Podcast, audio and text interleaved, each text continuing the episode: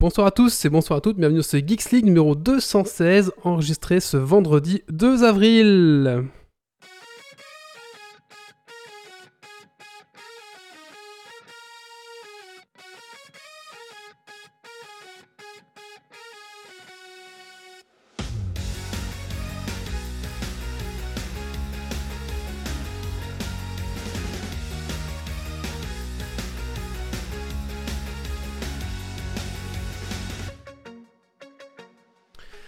Bonsoir à tous et bonsoir à toutes, donc bienvenue sur ce Geeks League numéro euh, 216, le podcast tech qui sont la frite et la bière. Euh, ce soir avec un petit soupçon euh, de fin chocolat bien sûr parce que c'est la veille de Pâques. Ce soir dans Geeks League, euh, au sommaire, nous allons parler des news tech de la semaine. Nous recevons ce soir euh, Maf euh, qui est un YouTuber et un Twitcher, encore avec un bon belge on va dire le Twitcher. Euh, qui est notamment de Warhammer Total War, on est très content de le recevoir à nouveau. Ensuite, nous parlerons des étiquettes de bière. Euh, on va faire un petit dossier là-dessus pour vous expliquer tout en long, en large avec notre ami Zito. On parlera du jeu Japez euh, IO et bien sûr les coups de cœur, coups de gueule et le Super Dragon Quiz Point. Euh, voilà, alors installez-vous confortablement dans votre fauteuil de train, de voiture, de bureau et montez le son.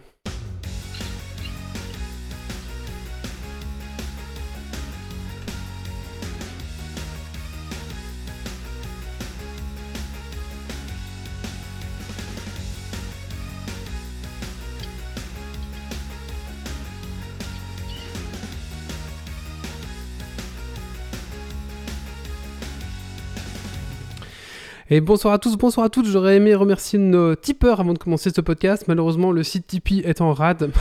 Donc je sais pas, voilà, les tipeurs. On va vous remettre ça un peu plus tard dans, dans l'émission. Mais en tout cas, merci, merci à tous, merci à toutes. Et si, bah, comme vous aimez ce qu'on fait. Ah non, c'est bon, ça c'est bon. Il est revenu, je pense euh, ça va aller. Non, bah, il est en rade. Ou alors c'est mon connexion internet qui foire. Bon, soit. Euh, bah écoutez, euh, dès que je peux avoir les Twitchers, je, je les remercierai plus tard de la soirée, ne vous inquiétez pas.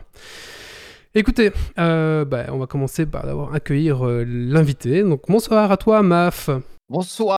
Bonsoir. On Euh, en ravi énorme, là, voilà. Merci de m'accueillir. euh, Et bonsoir. bienvenue, bienvenue, installe-toi, fais, euh, comme chez toi. Alors il y a une petite question euh, rituelle dans Geeks League, c'est on demande à nos chroniqueurs et à nos invités, qu'est-ce que tu as fait de geek ces 15 derniers jours?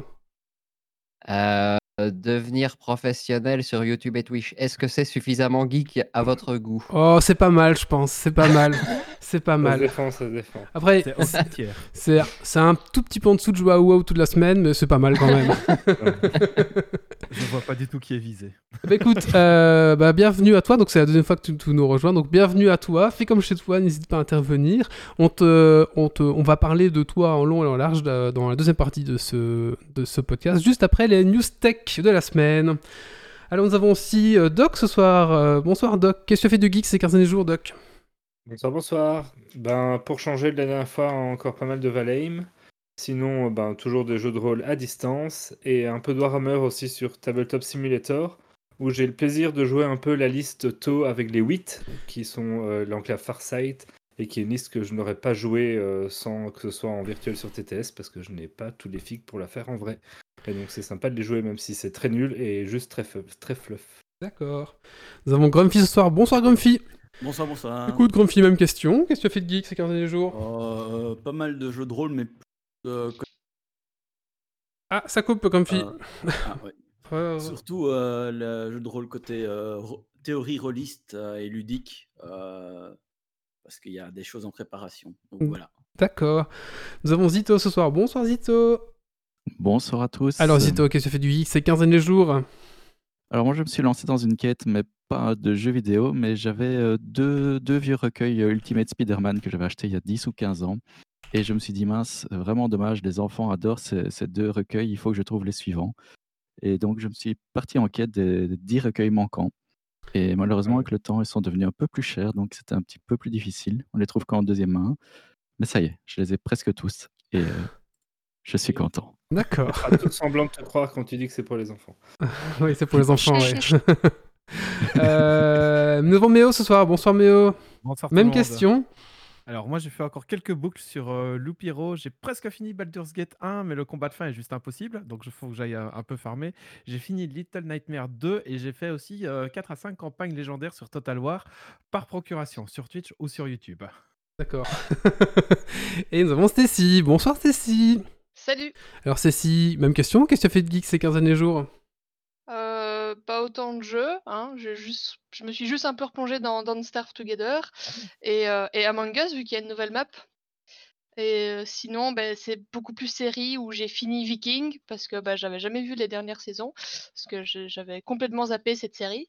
Et puis, ben, comme je l'ai fini, ben, j'ai regardé Ginny et Georgia, je l'ai fini. Du coup, ben, j'ai fini Snow, euh, Snowpiercer aussi. Et du coup, ben, en fait, comme j'arrête pas de finir des saisons, j'en ai commencé deux nouvelles pour Ah bah me oui, dire oui. c'est bon, là j'ai de quoi regarder. Et en fait, bah, j'ai regardé Les Irréguliers de Baker Street, je l'ai fini, et j'ai regardé The One et je l'ai fini. Du coup, bah, ici j'ai commencé euh, une nouvelle série, euh, Captive, et là ça va, je suis au premier épisode, donc j'ai pas encore fini, c'est bien. D'accord. Il y a un jour où tu devras regarder tout que- à nouveau, quoi. Oui. Stacy, c'est quand même une des rares personnes à regarder les séries plus vite qu'elles ne sortent sur Amazon. Ouais, ouais, ouais, ça, c'est- Enfin, sur euh, Netflix. Ne. Ça, Bah, ça disons- sent, ça sent le télétravail, ça. Ouais. Pendant que tu fais ton TFE, j'avoue qu'avoir un bruit de fond, ça fait du bien. Un bruit de fond.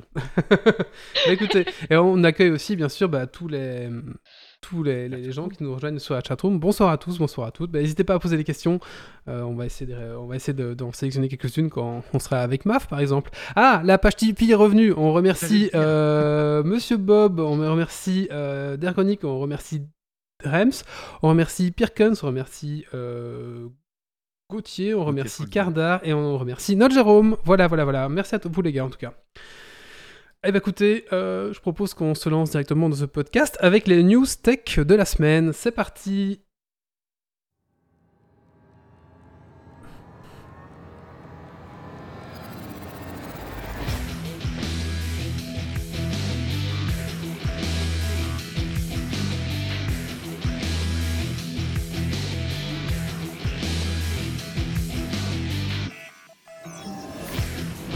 Adieu la boutique PlayStation. Et oui, si vous aviez une PS3, une PS Vita ou une PlayStation euh, portable, eh ben, désolé pour vous, car à partir de euh, du 2 juillet, la boutique, euh, euh, la boutique en ligne, donc vous pouvez acheter des jeux dématérialisés, va se fermer.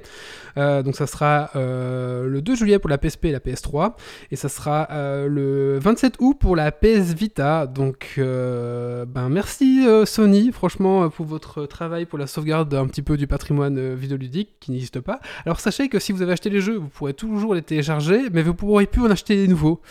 Donc je pense que Sony veut réorienter votre pognon vers la PlayStation 5. C'est à peu près ça qu'ils veulent faire, quoi. Donc, euh, ah, il faut savoir aussi que les développeurs ont été prévenus euh, en même temps que tout le monde euh, dans la presse.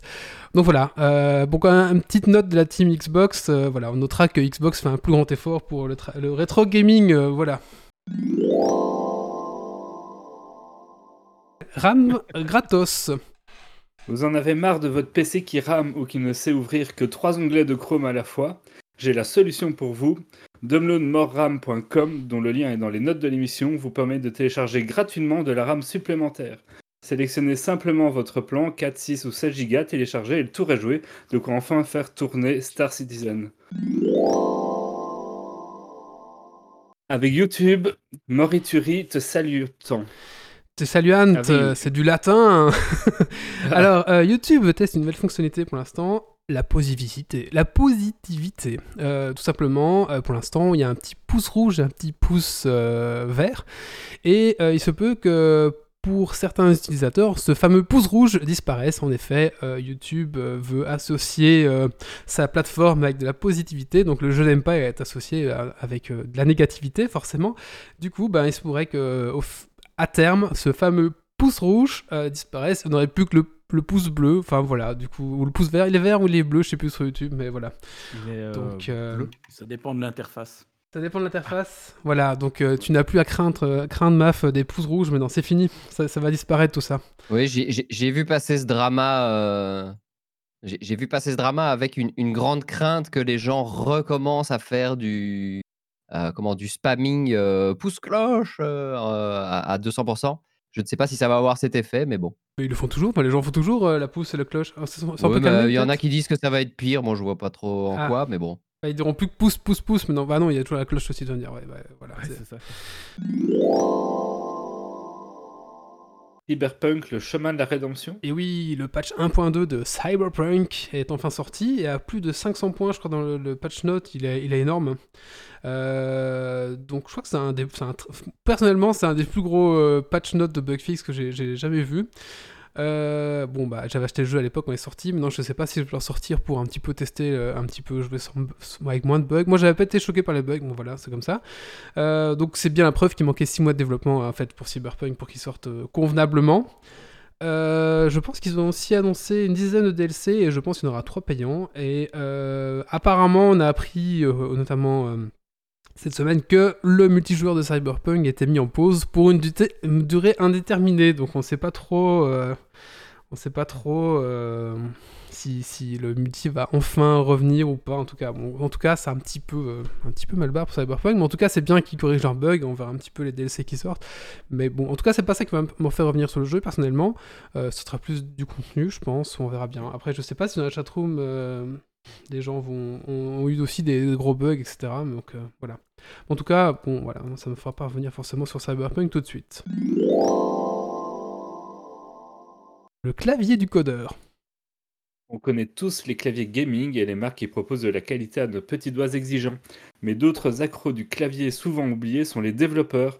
C'est pourquoi Stack Overflow a développé The Key, un clavier spécialement conçu pour eux. Au final, ce, périphérique se veut à la fois de qualité complet mais réduit à l'essentiel. Vous y trouverez donc trois uniques touches, CTRL C et V, combinées à Stack Overflow, de quoi programmer n'importe quoi.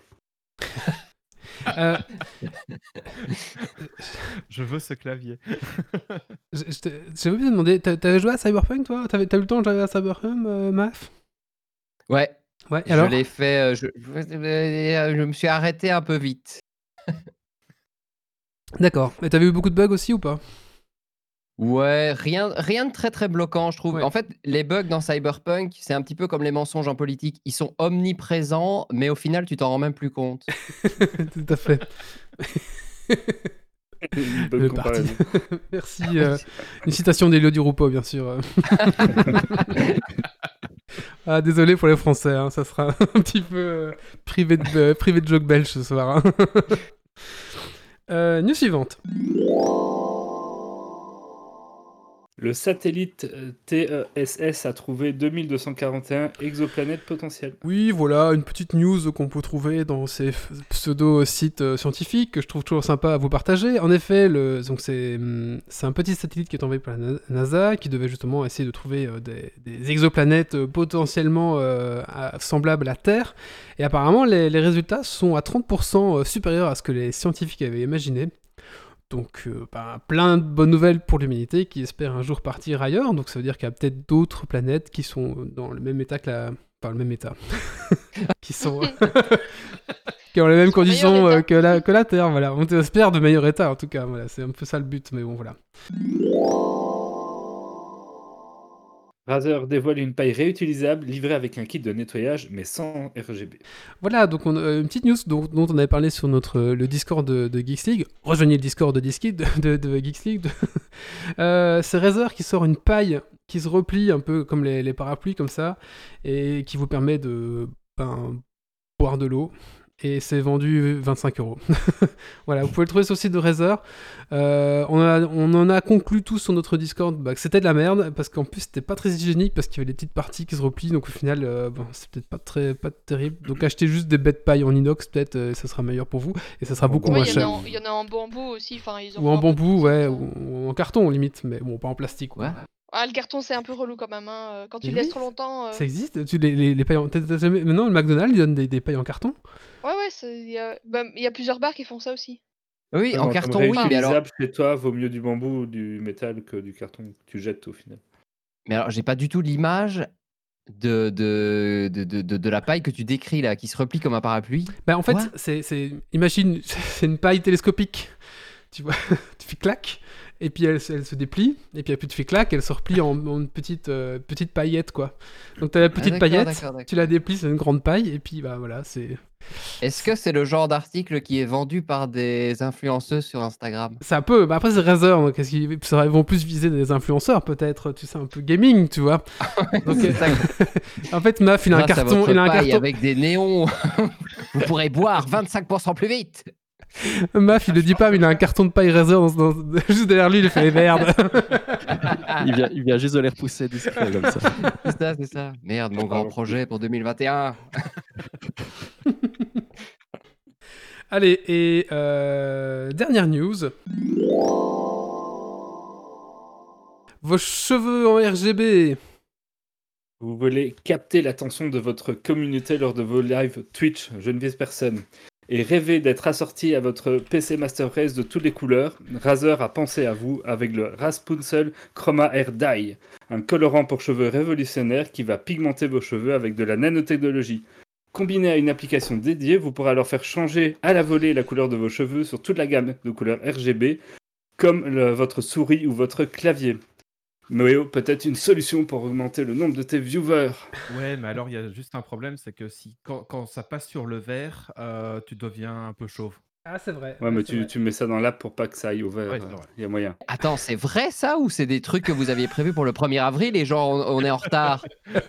Non, ben voilà, donc en effet, c'est les trois news que j'ai fait ce soir le- la RAM euh, qui augmentée par téléchargement, euh, les cheveux RGB et de qui le clavier à trois touches sont trois sympathiques poissons d'avril euh, geeks que j'ai trouvé euh, pour la saison et donc euh, je voulais partager avec vous.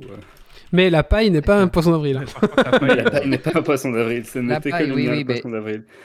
Je, je viens de comprendre mon erreur. En fait, quand tu parlais de la paille ressemble, enfin se déplie comme un parapluie, moi j'avais gardé en tête le côté parapluie Ah oui. comme ça. Et du coup j'étais là, mais pourquoi tirer une paille? Ça n'a aucun sens On va, on va, on va vous mettre le lien dans la chatroom peut-être de cette Je, fameuse je paille. pensais pas Le- au côté qui se dé- qui s'allonge quoi. Oui, oui, oui, oui. Enfin bah, bon. je- je- comment comment je pouvais exprimer ce, ce côté? Bah, il y a des trucs comme ça qui existent, mais pour euh, quand tu pars en voyage et pour euh, pisser. Ah bon? Comment ça? Ouais. Tu- Bah, c'est le principe de la paille, sauf que c'est fermé au bout, évidemment, et que t'as un petit capuchon, et tu peux le déplier, et quand t'es en balade et que t'as pas forcément un endroit Ah oui. pour pisser, bah, tu pisses dedans. Mais c'est pour les mecs, hein, c'est pas pour les filles. Pour les mecs, mais on a déjà un, un truc télescopique qui va non, mais c'est pour. En fait, je crois que c'est pour pas pisser n'importe où, en fait. Pas pisser chaussures. garder- Ah, mais après, il y a la technique, tu vois. Il y a... Faut pas pisser face au vent, faut pas pisser sur un rocher qui éclabousse. Enfin, en après, fait, ça, c'est la vie t'apprend ça. C'est la fait, vie, quoi. Ça, ça contient, tu vois, et voilà. Mais je, sais- et je- franchement, je sais pas l'utiliser, hein, mais j'ai vu que ça existait. La chatroom a l'air de connaître. euh, Il y a The Dove qui dit pour pisser plus loin, apparemment, lui connaît. Donc, bah écoute, euh, voilà. Non, Non, non, c'est pas pour Non, c'est juste pour pisser dedans, dedans et puis ça, ça contient, quoi. Mais je- Écoutez. franchement, je, com- je comprends pas l'utilité, mais Est-ce ça existe. est-ce que c'est Razer qui le fait aussi C'est ça la question? je pense pas. Ouais, Il y, a des- il y a des néons en fait, c'est pour voir le niveau de remplissage, ça s'allume. ça change Ouais, je vais essayer de le retrouver pour le mettre dans, dans le chat, mais ça existe. Mais je sais pas pourquoi, mais ça existe. Écoutez, avant de passer. euh, ça passe en rouge. Euh, avant de passer euh, à la suite, on va faire un petit coup de cœur, un petit coup de gueule, et puis après on passera à la rubrique de, de MAF. Euh, qui c'est qui veut s'y coller? Bah attendez, on va prendre Zito pour commencer. C'est un petit coup de cœur ou un petit coup de gueule, Zito? Oh, c'est plutôt un, un coup de cœur, mais euh, Allez, surtout c'est- une, une chouette, euh, une chouette annonce que j'ai Allez, c'est découvert euh, parti. sur, euh, sur Facebook.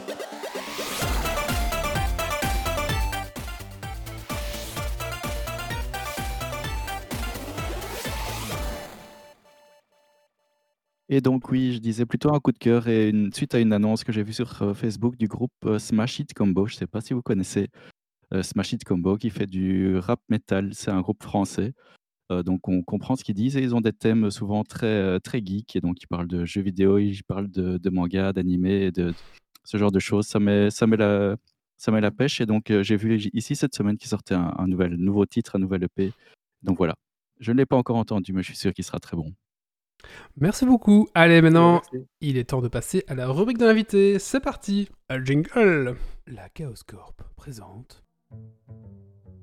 Quand je serai KO, descendu des plateaux de poussé en bas par des plus beaux, des plus forts que moi. Est-ce que tu m'aimeras encore dans cette petite mort? Bonsoir à toi, Maf. Nous t'avions reçu en 2017. Tu étais à l'époque un poisson rouge de YouTube et maintenant nous te recevons en 2021 et tu es un requin de Twitch. Moi, j'aurais pu dire, j'aurais plutôt dit un poisson rouge plus, mais euh, Alors, il travaille dans un sous-sol, mais il ne joue pas comme une cave. Il est, mec- il est maintenant le Techno Oh. King euh, de la Chaos Corp. Bienvenue à MAF. Alors, bah, Geeks League est heureux, bien sûr, de te, de te re-recevoir à nouveau. Euh, donc, pour un peu présenter, pour les gens qui ne te connaîtraient pas. Euh, donc Maf, en fait, c'est un YouTuber et un Twitch. Tu me diras si je me trompe dans, dans le petit pitch de présentation que je te fais. Tu pourras compléter, bien sûr. Euh, Maf est un YouTuber et un Twitcher qui stream principalement euh, du Warhammer Total War, du Warhammer Total War, mais pas que. Euh, et récemment, tu as passé le cap de devenir euh, Twitcher euh, pro. Donc ce soir, on va un petit peu parler de l'arrière- l'arrière-décor bah, de, Twitch, justement, un petit peu de, ce que ça, qu'est-ce que ça veut dire devenir pro Twitch. Et aussi, bien sûr, on va parler un petit peu de Warhammer Total War si, si on le veut. Et donc n'hésitez pas, hein, si les gens de la chatroom ont des questions, on va. Je crois qu'il y a déjà, Grumpy qui est en train de requérir vos questions, donc on les posera, on va les intercaler dans nos questions à nous. Donc n'hésitez pas.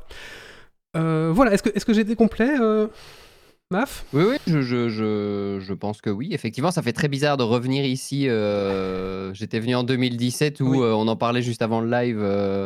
je devais faire des lives à quoi? Je crois que ça faisait pas très longtemps que je faisais des lives. hein. Quand je suis venu, je devais avoir moins de 50 viewers. de l'eau a coulé sous les ponts, effectivement. Eh, bah, écoute, très bizarre. Première question, c'est comment vas-tu? Bah, très très bien, très très bien. Donc je suis euh, passé, enfin j'ai fait le grand saut euh, cette semaine. Euh, en fait là je viens de clôturer ma première semaine de, D'accord. de- de temps plein officiellement. Ça Et va ça va très très Ça bien. va? Est-ce que, est-ce que ce vide de, de, de, de se lancer ne te fait pas peur? Peur, non, Euh, non non pas du tout parce que ça s'est fait progressivement. En fait j'étais à mi-temps depuis déjà euh, pas mal de temps. Ça fait plus de six mois que j'étais déjà passé euh, mi-temps streamer, youtubeur, mi-temps salarié.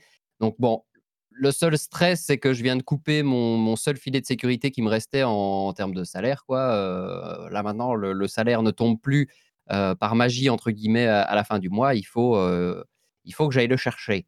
Mais, euh, mais comme, comme je suis passé de mi-temps à ça, puis il y a eu le confinement, etc., du coup, beaucoup de télétravail, et du coup, bah, la structure des journées, finalement, euh, se ressemble assez bien.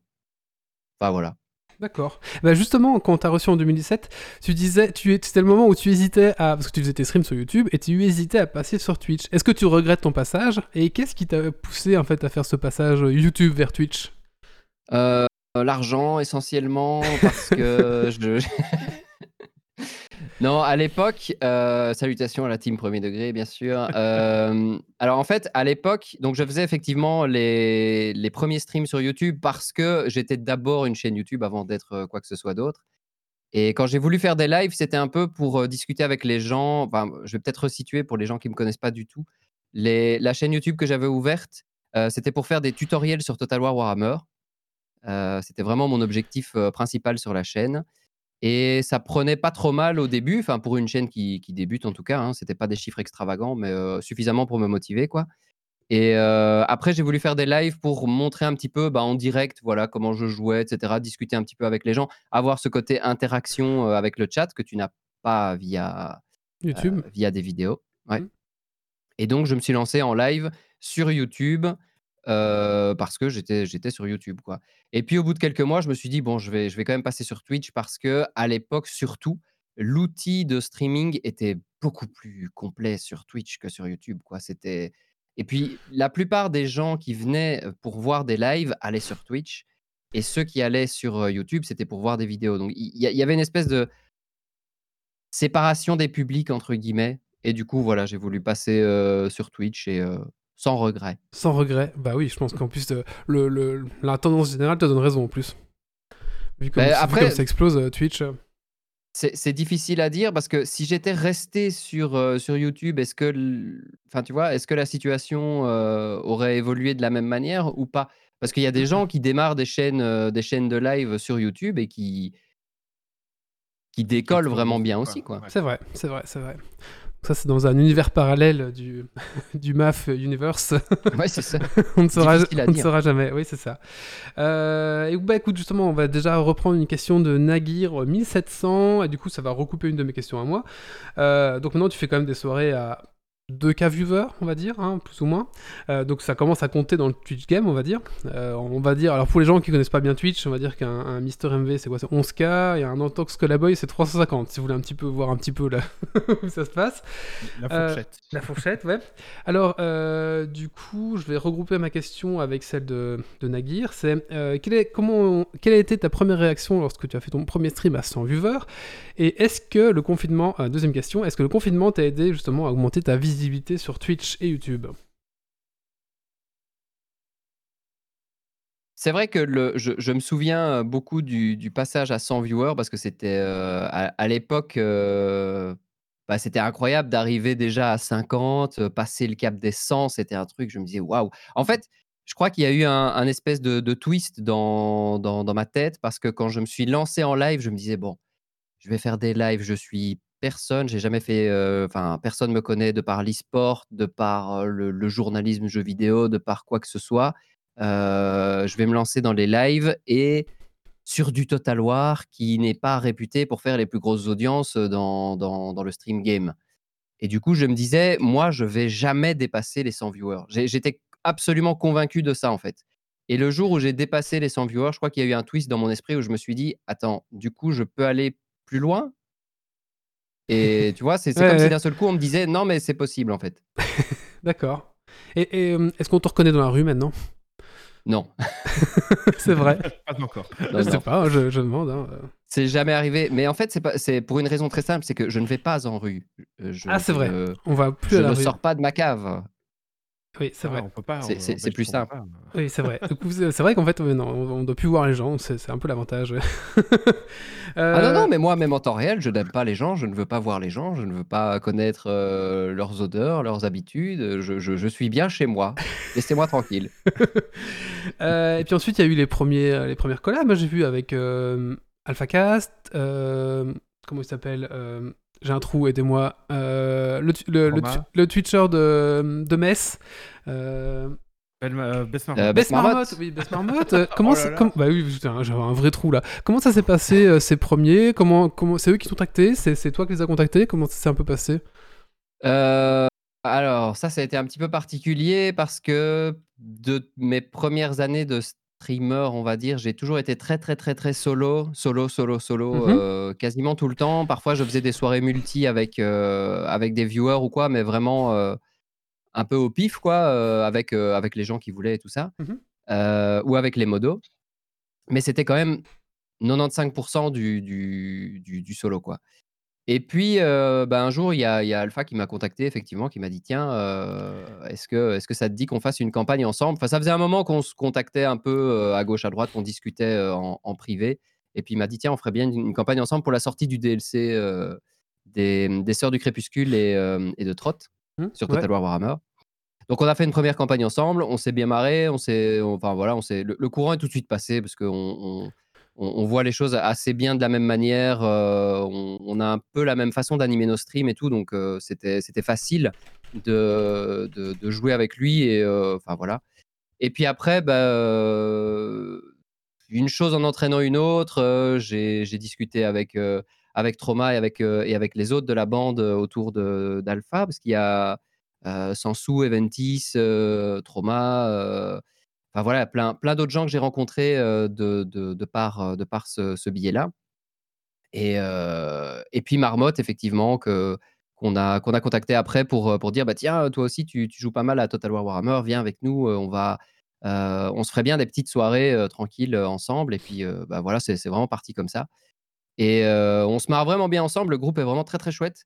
Je suis vraiment content d'avoir rencontré ces, ces, ces gens-là. Moi qui étais fort à rester dans mon coin et à freiner des cas de fer pour, euh, pour, euh, pour, faire, euh, pour faire des trucs avec d'autres gens et tout, bah, là, ça a été un peu par hasard, mais finalement, euh, bah, je suis très content d'avoir, euh, d'avoir fait ce pas-là. Bah voilà. Ok, ouais. Ouais, c'est vrai que ça doit être un peu étrange au début d'être solo, et après il faut un peu interagir avec les autres. Enfin, enfin oui, c'est un, un coup à prendre, je pense, hein, quand même. Ça doit être pas facile, hein, ouais. Euh, ah oui, et, et par rapport au, par rapport à la deuxième partie de la question, qui était le confinement. Est-ce que ça t'a aidé à augmenter ta visibilité sur Twitch sur YouTube? Oui, oui, oui, il y a eu un, il y a eu un effet qui s'est marqué effectivement, euh, notamment, euh, bah, en fait, il y a, un indicateur qui est simple, c'est les, les subs. Là, il y a, il y a la vague qui vient d'arriver des subs de un an. Il y avait plein de, plein de subs de un an qui viennent de passer et c'est vraiment le, le- confinement de l'année dernière. Et là, ça reprend. Donc rien qu'à ça, ça se marque. Après, en, termes de vues, bizarrement, ça se marque un peu moins. D'accord. Donc Sur ça- YouTube, par exemple, euh, pas, pas beaucoup plus de, de vues, quoi. Ok. C'est une montée plus linéaire, tranquille, quoi. Ouais, en fait, sur YouTube, ce qui, ce qui fait vraiment les, les vues, c'est le, c'est vraiment le contenu. Enfin, en ce qui me concerne, hein. Euh, je dis pas que c'est une vérité universelle, mais euh, Mm. c'est vraiment le contenu. Par exemple, si c'est une sortie de contenu sur Total War qui est mon, mon jeu phare, entre guillemets, euh, ben, c'est ça qui va faire les fluctuations de, de vues beaucoup plus que les événements externes. Et, euh, sinon, les vidéos que je, que, que je fais, que je travaille le plus en général, bah, c'est aussi celles-là qui font, euh, qui font les résultats plus que les événements externes. D'accord. Il y a plein de gens qui demandent d'où ça vient d'où, MAF. On en a déjà parlé la dernière fois que tu venu, mais tu peux peut-être rap- rapidement rappeler d'où vient MAF. Ouais, c'est un truc de. de- c'est c'est lié à mes études. euh, Enfin, quand, quand, quand j'ai fait des études, euh, il y a un passage de calotte, euh, un baptême, euh, Ah. voilà. Un vieux truc. Voilà, il assume, il assume pas son, son pseudo, mais Ah, voilà. bah, c'est pas ça, c'est- c'est juste que ça va pas parler au ça- français déjà. c'est- c'est tellement, c'est tellement une histoire qui n'a pas de, pas de vrai intérêt. D'accord, d'accord, d'accord. Donc c'était. euh, Il fallait mettre un nom dans la case et il a pris. Ouais, voilà, c'est ça. J'ai jamais été doué pour, euh, pour donner des noms, alors. euh. Alors, on a, vraiment beaucoup de questions. euh, on va essayer d'en faire un maximum, mais bah, d'avance, on pourra pas vraiment tout, tout, tout, tout reprendre. Euh, alors, bah, justement, une question de Miralem qui dit euh, Maf, quel sera ton plus gros projet pour 2021 Euh, Et une envie particulière pour faire progresser ta chaîne. Au passage, quelle est ta faction préférée pour Warhammer Total War? Alors, la faction préférée pour Warhammer Total War, euh, j'en ai pas parce que euh, y a plein de gameplay très différents dans le jeu et en fait, ça dépend ce que j'ai envie de jouer sur le moment, mais euh, voilà, j'en ai pas de vrai préféré. Pour ce qui est de mon plus gros projet 2021 et par rapport au fait de faire progresser ma chaîne, bah, en fait, les deux sont complètement liés. Euh, donc, c'est mon entrée dans, dans le Wargame, dans, dans, dans- dans Warhammer 40k. Il y en a un qui est content, hein, là. Ah oui, oui, oui, moi j'aime beaucoup ça, ouais, beaucoup. Ben ouais, ouais. Euh, mais euh, voilà, c'est ça, ça c'est vraiment. En fait, c'est c'est le plus gros projet que je me suis jamais euh, fixé parce que je sors complètement de ma zone de confort et je vais vraiment. Enfin, je me suis jamais investi autant que ce soit euh, en matériel et en temps de, de travail à l'avance sur un projet. Donc euh, voilà, j'espère ne pas, ne pas me planter par rapport à ça. D'ailleurs, ça me met, c'est la première fois que je me mets aussi une certaine pression par rapport à, à un projet, parce que là, avec tout le temps que j'y passe et tous les investissements que je fais pour, pour le truc, bah, il y, a, il y a le côté euh, pas question de se planter, quoi, tu vois? Mhm. Donc euh, voilà, c'est la première fois que, que je fais ça. Et donc mon projet, c'est de faire, euh, c'est vraiment de, de, faire une série de vidéos dédiées à mon entrée dans le wargame, montrer aux gens comment ça se passe depuis euh, le noob total que je suis, parce que j'ai jamais mis les mains euh, dans, dans- dans un wargame sur table, et, voir comment ça se passe, qu'est-ce qui est compliqué, qu'est-ce qui est facile, qu'est-ce qui est chouette, qu'est-ce qui est moins chouette pour un débutant, et, et suivre tout ça au fil du temps avec une série de vidéos qui va avoir un traitement et un habillage les plus léchés possibles. Et, Si tu sais pas comment sous-coucher tes, tes figurines, on a une vidéo sur le YouTube de Geeksig là-dessus. c'est vrai. On avait commencé Qui est la vidéo la plus vue de notre. euh, C'est vrai, on avait commencé un petit peu. Oui, c'est vrai, ouais, ouais, on a. c'est très mal filmé, c'est très mal machin. On s'était fait ça en, en une heure, mais bon, oui, ça, ça, ça cartonne. Alors, euh, mais du coup, moi, moi, je suis un gros. Enfin, je donnais mon avis, mais moi, je trouve ça super bien que vous vous lanciez euh, là-dedans, notamment avec AlphaCast et j'ai- Trauma, c'est ça, et je sais plus qui d'autre. Euh, Ouais, il y a tout un groupe. tout un groupe. Je suis vraiment très content que vous lanciez parce qu'en fait, ce qu'il y a, c'est que bah, moi, moi, je suis un gros joueur euh, Wargame et il y a des chaînes YouTube Wargame, mais je pense que qui regarde ça, bah, c'est les gens qui jouent au Wargame. Quoi. Ça- alors que vous, vous avez un autre audience et ça va peut-être motiver d'autres personnes qui n'étaient pas vraiment dans cette boucle à se lancer aussi dans le Wargame. Et ben tout ça, c'est très très bien pour le hobby. Quoi. Donc moi, je suis très heureux que des gens, euh, que des gros streamers euh, bah, lancent un petit peu cette initiative parce que je pense que ça va donner vraiment un coup de phare en plus à des gens qui ne connaissaient pas forcément ce jeu-là sur le hobby. Et bah, moi, j'en suis suis très très content. Enfin, J'en suis vraiment euh, super content. Mais ça a fait. euh, Enfin, c'est c'est très cool à, à regarder ce que ça a comme effet euh, sur les différentes communautés, que ce soit dans le wargame ou dans, dans le milieu du streaming, etc. Ce, ce- ce lancement, qui est, ce qui est vraiment super cool, c'est qu'on est vraiment tout un groupe de streamers à se lancer. Mhm. Et euh, bah, si, tu si tu cumules euh, toutes les communautés des streamers qui se lancent, ça fait quand même. Enfin, ça fait beaucoup. quoi. Est-ce que GW euh, vous suit dans ce projet ou pas du tout? Qui? Est-ce que Game Workshop pardon, vous, vous suit? Non, on n'a aucun, euh, on aucun contact euh, officiel avec, euh, avec Games Workshop. Ouais, c'est un peu des, rats, des Euh. bois de toute façon, je pense, hein, de base. Je, je sais pas, peut-être que ça viendra un jour, ouais. mais en tout cas, pour l'instant, il y a, il y, a, il y a rien du tout. C'est pas ça qu'on cherche de toute façon. Mhm. Si ça arrive, bon voilà, ce sera peut-être l'occasion d'organiser des trucs qu'on n'aurait pas nécessairement pu se permettre autrement, mais c'est pas ce qu'on cherche. Ce qu'on cherche, c'est vraiment de, se lancer là-dedans entre potes et de, s'amuser, de, prendre du plaisir là-dedans et de faire découvrir ça à nos audiences respectives. Et j'ai fait un sondage sur, sur ma chaîne il n'y a pas longtemps pour avoir une idée de la proportion de joueurs de Wargame euh, par rapport à ceux qui n'y ont jamais touché. Et chez moi, en tout cas, c'était 50-50. Donc la moitié des gens qui avaient répondu, et il y avait eu plus de 10 000 euh, réponses au sondage, c'était jamais touché au Wargame et les, les- les autres 50% répartis en, entre différents euh, Wargames, Age of Sigmar, Warhammer 40k et tout ça. Euh, donc ouais, c'est vraiment intéressant de pouvoir montrer du coup à cette, euh, cette partie de la commu qui n'a jamais touché au Wargame, bah, comment ça se passe? Ah bah il y a oui, des, gens sur le chat qui en ont fait. Moi je n'avais plus mis les pieds dedans depuis les années 90, à cause d'eux je m'y remets, ouais. un message Moi, de je The Doft encore, euh, voilà. Oui. Moi, je, je freine moi-même des cas de fer pour ne pas craquer. Ah mais Méo, je peux te prêter une armée On si, joue, on, on jouera ensemble en plus. C'est pas comme si tu t'avais veux, je peux te prêter une armée, j'en ai, j'en ai des caisses là. Si si ça, tu veux quoi, jouer avec, attends. il n'y a pas de souci. peut son rond, arrêtez Lai- Laisse-toi faire, ça va bien se passer. Alors euh, j'aimerais bien, euh, bien joué. J'aimerais bien aborder, aborder un- après le, le- on, va, on va commencer à aborder un peu le côté euh, bah, backstage de Twitch quand on est pro, on va appeler un peu pognon, un peu machin, on va un petit peu voir ça. Mais avant, je t'ai Ah. t'ai préparé un petit quiz, un petit quiz euh, spécial euh, invité. Alors, euh, je vais poser des petites phrases, des petites questions, et il va falloir que tu dises la réponse. La réponse ne peut être que Maf, Marcus ou les deux. D'accord. Alors, à plusieurs cordes à son arc. Euh, les deux. Directeur d'une grande multinationale. Euh, les deux. Élève des poules. Euh, Maf. Aimerait se faire lustri. Ah. Euh, oh, les deux. Aime courir à poil dans la jungle. Oh, les deux. Adepte de l'optimisation fiscale.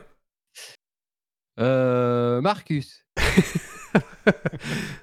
Euh, Officiellement, officiellement. Officiellement, oui, bien sûr, bien sûr. Aime Oui. les grosses bébêtes.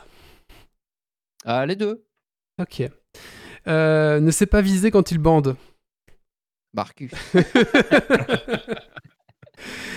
Aimerait finir avec euh, Canara. Marcus, je, je, je, je lui laisse. N'est pas une flèche. Euh, les deux. S'habille avec de la fourrure dans la jungle.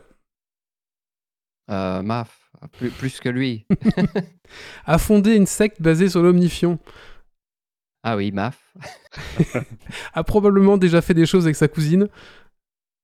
Euh, euh, Marcus. La petite hésitation quand même, mais. euh, Alors, tiens, et tant qu'à faire par rapport à ça, euh, parce que c'est vrai qu'il y, y a plein de gens qui s'imaginent toujours plein de trucs par rapport à ça. Les amis, je n'ai pas de cousine. Ça n'existe pas, c'est un personnage fictif. L'hésitation, c'était pour ça. Il recherchait le, le lien de parenté, mais c'était pas cousine. Ah. c'est ça. De ne pas avoir de cousine, c'est ça. À partir du moment où tu peux cumuler trois liens de parenté en une seule personne, est-ce que vraiment on peut encore appeler ça une cousine? Non, mais honnêtement. Alors, on a plein de gloire à l'omnifion. Est-ce que tu peux peut-être expliquer d'où vient, d'où ça vient en fait? Parce que pour les gens qui nous écoutent, ils vont se demander un peu d'où ça vient quand même. Ah. Euh, oui, ça c'est le genre de truc que j'espère ne jamais avoir à expliquer à mes parents. Ah, mais faut faut pas venir chez nous alors. Euh, en fait, bon, très simplement, il y a eu. Bon, j'ai- j'aime j'ai- j'aime bien en stream. euh, bon, voilà, je fais un peu le guignol. hein, c'est un petit peu euh, une de mes marques de fabrique. Euh, Il y avait eu une campagne que j'avais fait sur Total War Warhammer avec les hommes bêtes où je mettais un petit peu. Comment dire, euh, extasié devant ces fessiers, euh, ces fessiers dénudés d'hommes bêtes euh, qui couraient dans les fourrés. Et après, on était tombé sur le Sigor avec son, son gigantesque fessier à l'air et qu'on avait appelé. Qu'un viewer, d'ailleurs, c'est pas moi, un viewer avait appelé l'Omnifion et puis c'est resté.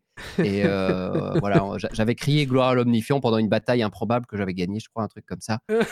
Et après, j'avais dit gloire à l'Omnifion, un truc. Et puis voilà, c'était parti. Ça fait partie des choses qui nous échappent totalement.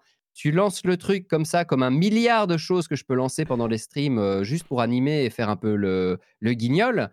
Et, euh, et au final, ben, le, le chat s'en empare. Et après, c'est très difficile de passer à autre chose.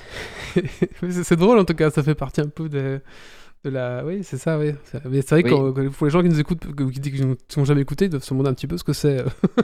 Et voilà, mais vraiment, je crois que je vais, un, un de ces jours, je vais, je vais officiellement enterrer l'omnifion et dire que maintenant on passe à autre chose avant que je ne doive l'expliquer à mes parents. Ah, tu pourras leur partager le, le podcast, c'est bon, il n'y a pas de souci. euh. oui, c'est ça. Alors maintenant, j'aimerais aborder un, aborder un petit peu le, le- le- le côté économique de la chose, voir un petit peu comment ça se passe. Euh, si des gens aussi veulent se, se poser peut-être des questions à ce niveau-là. Alors, bah déjà, quel est le modèle économique? Parce que toi, toi, toi tu, as arrêté ton travail, tu ne vis plus que de Twitch, donc je suppose que bah, ça doit rapporter quand même une petite somme, au moins, au moins le, le- le SMIC, on va dire. Euh, mais euh, bah, quel est le modèle économique de Twitch et comment est-ce que tu en vis en fait?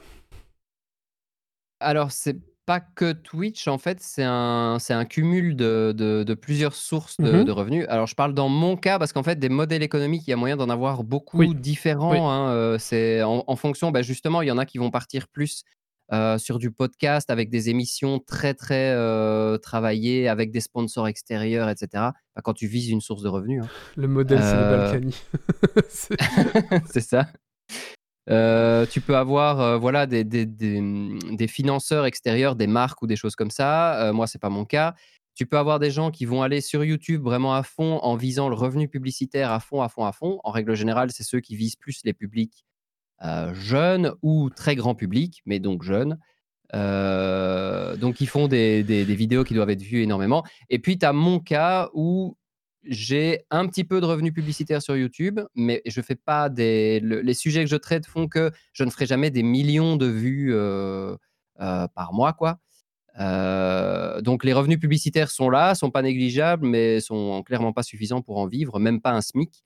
Et alors le, le- plus gros de mon revenu, c'est vraiment des dons directs de la part des viewers. Donc soit via Twitch, c'est la plus grosse partie, soit via une plateforme de financement participatif qui s'appelle euh, Utip, sur laquelle je suis. Euh, mais c'est vraiment Twitch en, priorité. Donc vraiment, on va dire euh, 75% de mon revenu, allez, peut-être peut-être plus 70% maintenant, mais c'est du financement direct. Donc c'est vraiment les gens qui mettent, euh, qui apprécient ce que je fais, qui ont envie de soutenir et qui, voilà, qui, qui font un petit don ou un gros don parfois, mais D'accord. Bah, justement, les gros dons, euh, est-ce que ça te met pas un peu mal à l'aise? Est-ce qu'on s'habitue à recevoir des gros dons? Ou enfin, euh, je crois qu'hier, bah, justement, quand je, préparais ce- cette émission, je t'écoutais sur Twitch et on a vu un énorme don qui est passé avec beaucoup de bits, avec beaucoup de S à bits, et je me dis, mais au fait, est-ce que ce n'est pas un peu gênant? Est-ce qu'on ne doit pas se dire merde Est-ce que la personne se met pas un peu dans la merde? On sait jamais trop comment ça se passe. Comment tu abordes ça? Je ne vois vraiment pas à quoi vous faites allusion, monsieur le contrôleur fiscal. Euh, je suis, j'ai reçu deux dons depuis l'ouverture de ma chaîne en, en tout et pour tout. Euh, tout le reste ne sont que des rumeurs.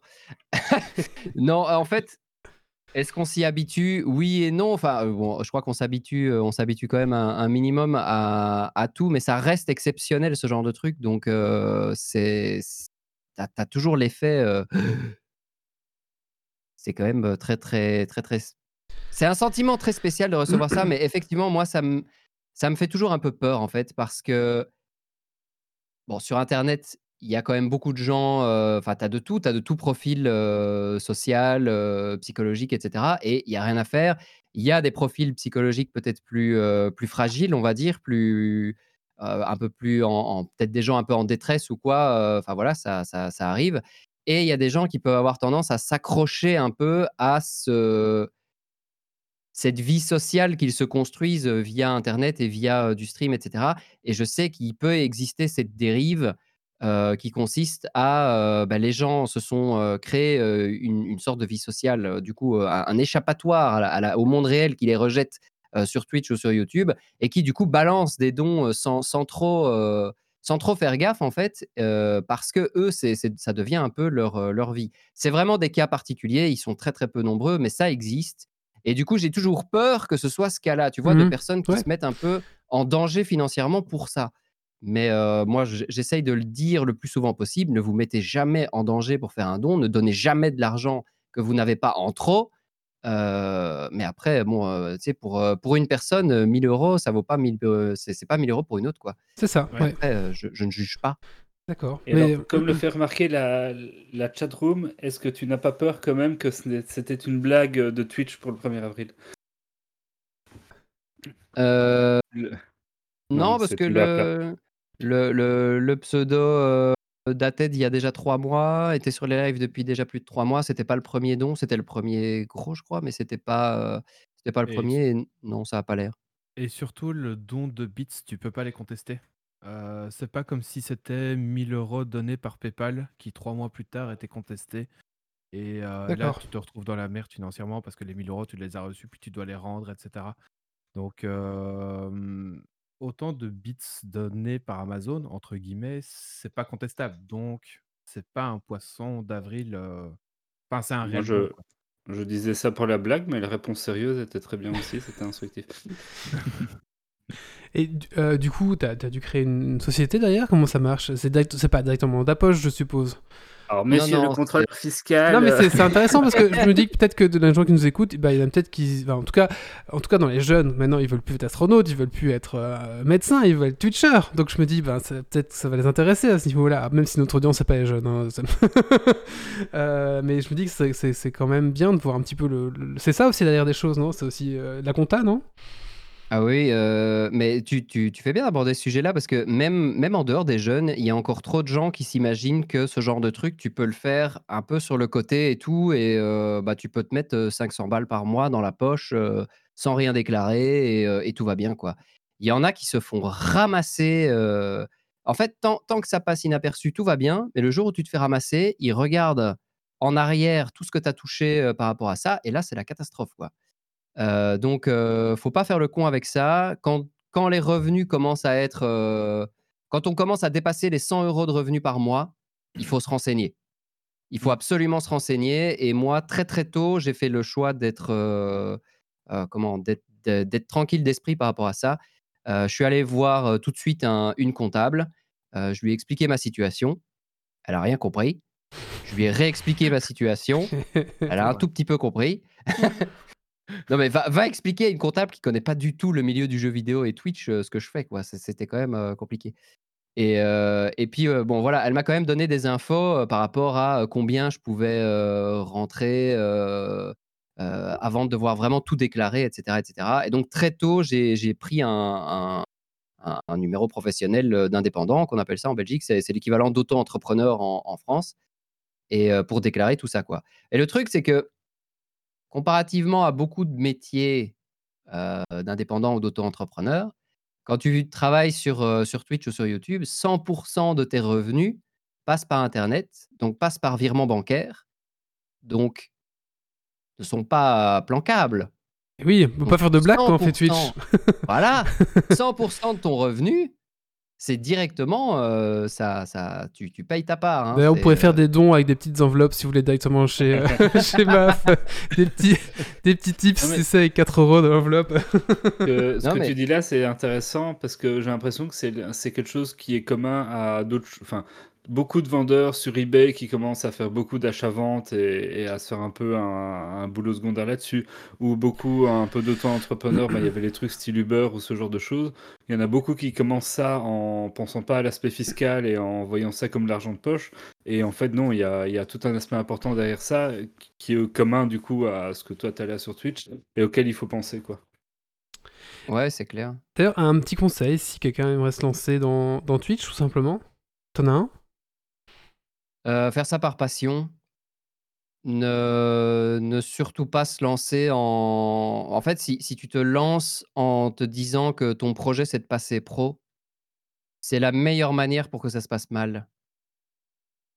parce que c'est je pense pas que ce soit un métier qu'on choisisse. Enfin, moi, je me suis pas du tout lancé en me disant que j'allais en faire mon métier. Je disais tantôt, euh, j'étais persuadé que je ne dépasserais jamais les, les 100 viewers au début. Euh, et puis quand j'ai dépassé les 100 viewers, j'étais persuadé que je ne dépasserais pas les 200, etc. etc. Et euh, je pense que si je m'étais dit dès le début, euh, je veux arriver à 2000, ben en fait, je me serais épuisé psychologiquement et, et, et j'aurais pété les plombs. Et je pense qu'il y a, il y, a pas, il y a trop de gens qui se lancent en se disant je, veux, je veux grossir. quoi. Hmm. Ça, ça se ressent. hein. Ça se ressent. hein. Donc euh, oui, pas, pas faire ça euh, dans le but de- de- d'en vivre, quoi. C'est ça que tu es en train de dire, quoi. Si ça marche, tant mieux, ça. mais voilà, c'est ça. Faut faire ça parce que ça nous amuse, c'est ça. Ouais, et surtout pour les jeunes, euh, c'est marrant parce que maintenant j'en parle avec les, les, les jeunes dans, dans mon entourage, dans la famille, tu vois, qui, qui Mhm. me posent des questions par rapport à mon boulot et tout, parce que je suis un peu le, le ovni forcément. Ah bah justement, j'avais une question après par rapport à ta famille, mais oui, c'est très bien. à ta famille, par rapport à ton entourage. Ouais, mais c'est bah, par rapport aux jeunes, euh, ceux qui me posent des questions par rapport à ça et qui viennent gratter un peu des infos et tout ça, comment ça se passe, comment t'as fait, comment machin bidule, euh, et qui veulent se lancer, qui veulent euh, se faire des, chaînes YouTube ou des chaînes Twitch ou quoi, je leur dis, écoute, pense d'abord à une carrière professionnelle dans un circuit classique et fais ça par passion en parallèle et tu verras bien euh, comment, comment ça donne. quoi. Mais ne surtout pas miser sur, sur YouTube ou sur Twitch de base parce que ça, c'est vraiment. Mais c'est pas que YouTube et Twitch hein, parce que je il y a, y a, y a allez, 10, euh, 10 ans d'ici, j'étais vraiment à fond sur tout ce qui est photographie. J'étais vraiment mordu à crever. J'ai fait de la photo de manière très, très. Enfin, c'était une vraie passion dévorante pendant plus de 10 ans. Et à un moment donné, j'ai j'ai- failli en faire mon métier. Et c'était la même chose. J'entendais la même chose autour de moi. C'est-à-dire, si vous vous lancez en voulant en faire votre métier, vous allez dans le mur. Euh, Faites-le par passion en parallèle de- du reste et vous verrez ce que ça donne. Hmm. Eh ben, c'est la même chose. Il y a plein de domaines où c'est comme ça. D'accord. Et justement, j'avais une question par rapport à ton entourage. Quand tu leur as dit, euh, je sais pas, je dis papa, maman, mais j'arrête mon travail et je, je, je suis, je passe 100% stream. Est-ce que les gens, est-ce que les gens ont fait, Oh mais il est fou ou que- Quelle a- été un petit peu leur réaction euh, mais à ton entourage global, tu vois, pas, pas, pas forcément ta famille, en tout cas les gens qui t'entourent. Qu'est-ce qui s'est passé? Est-ce que les gens ont dit, ok, c'est bon, ou est-ce qu'il y a eu une crainte, une hésitation? Est-ce que tu as dû argumenter? Alors, il a surtout fallu expliquer ce que c'était. Euh, et il y en a qui ont toujours pas compris. Mais c'est juste que dans, enfin, dans, dans mon entourage, dans ma famille, il y a très peu de gamers. Euh, donc, c'est très compliqué d'expliquer ce qu'est Twitch et d'expliquer comment on peut vivre de Twitch et de YouTube à des gens qui connaissent pas du tout ces milieux-là, quoi. Ouais, c'est obscur. Je peux comprendre. Je, je crée des sites internet et mon père Donc, ne comprend pas encore trop bien ce que je fais. question. Garde ta question, la prochaine fois qu'il viendra, ils auront compris d'ici là, ils pourront te dire comment ils ont réagi. Ouais. Ouais, c'est ça. D'accord. Non, mais c'est, Oui, voilà, ça, ça peut. Et d'accord. Bah écoute, euh, une question est-ce que tu vas partir à Dubaï? Ça, c'est l'optimisation fiscale, c'est ça? Ouais, c'est ça. Euh, Alors, je reprends un peu des questions du, du chat.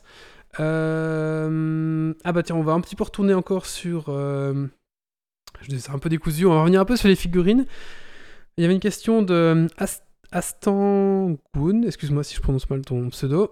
D'ailleurs, question concernant le projet Wargame avec Alpha, JDG et Co. Est-ce que vous n'avez pas peur de prendre la place médiatique des chaînes YouTube et Twitch déjà existantes dans ce milieu? Euh, non, ah oui, donc je suppose que les chaînes déjà qui font du, du, du wargaming, quoi. Est-ce que vous n'avez pas peur de, leur bouffer euh, le- leur espace médiatique? Euh, je, moi, je pense que c'est l'effet inverse qu'on va avoir. On va leur rapporter des nouveaux viewers. Pense que c'est plutôt comme ça qu'il faut le voir. Pour une raison simple, c'est que nos communes, encore une fois, sont remplies de gens qui ne connaissent pas le, le wargame et qui vont le découvrir via nos, actions respectives.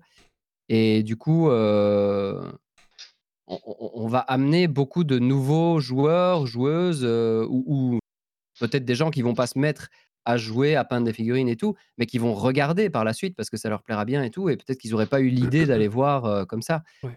Alors après, pour le côté euh, leur, leur piquer leur audience, non, je pense pas. Enfin, c'est, c'est... Je, bah, enfin, ouais, je, je peux partager mon avis aussi là-dessus, si, si jamais.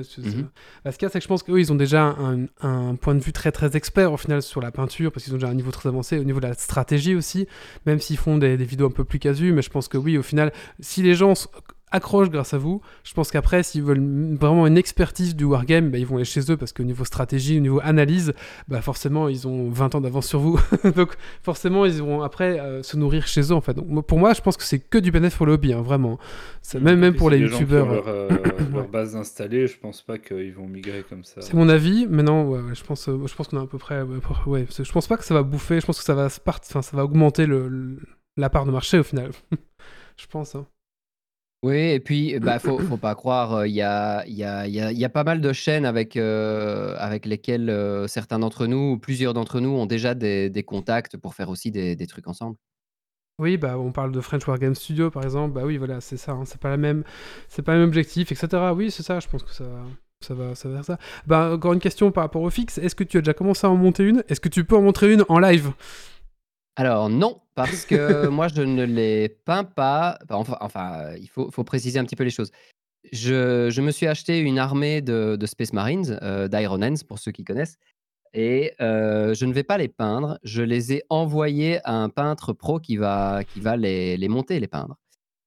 Et en fait, pourquoi? Parce que j'ai l'intention dans le projet de faire euh, toute une série de, de vidéos dans lesquelles l'aspect visuel va être vraiment super important et où je vais faire vraiment des gros plans le plus travaillé possible. Je veux vraiment progresser par rapport à ça euh, en, tournage et tout. Et du coup, je voudrais pouvoir faire des gros plans sur des figurines qui sont les plus qualitatives possibles. Donc, si c'est moi qui les fais, euh, bah forcément, ce sera, ce sera l'effet d'un, ce sera le résultat d'un débutant. Et donc, ça va, ça va être moins intéressant de faire des gros plans dessus. J'ai vraiment envie de- de faire ça.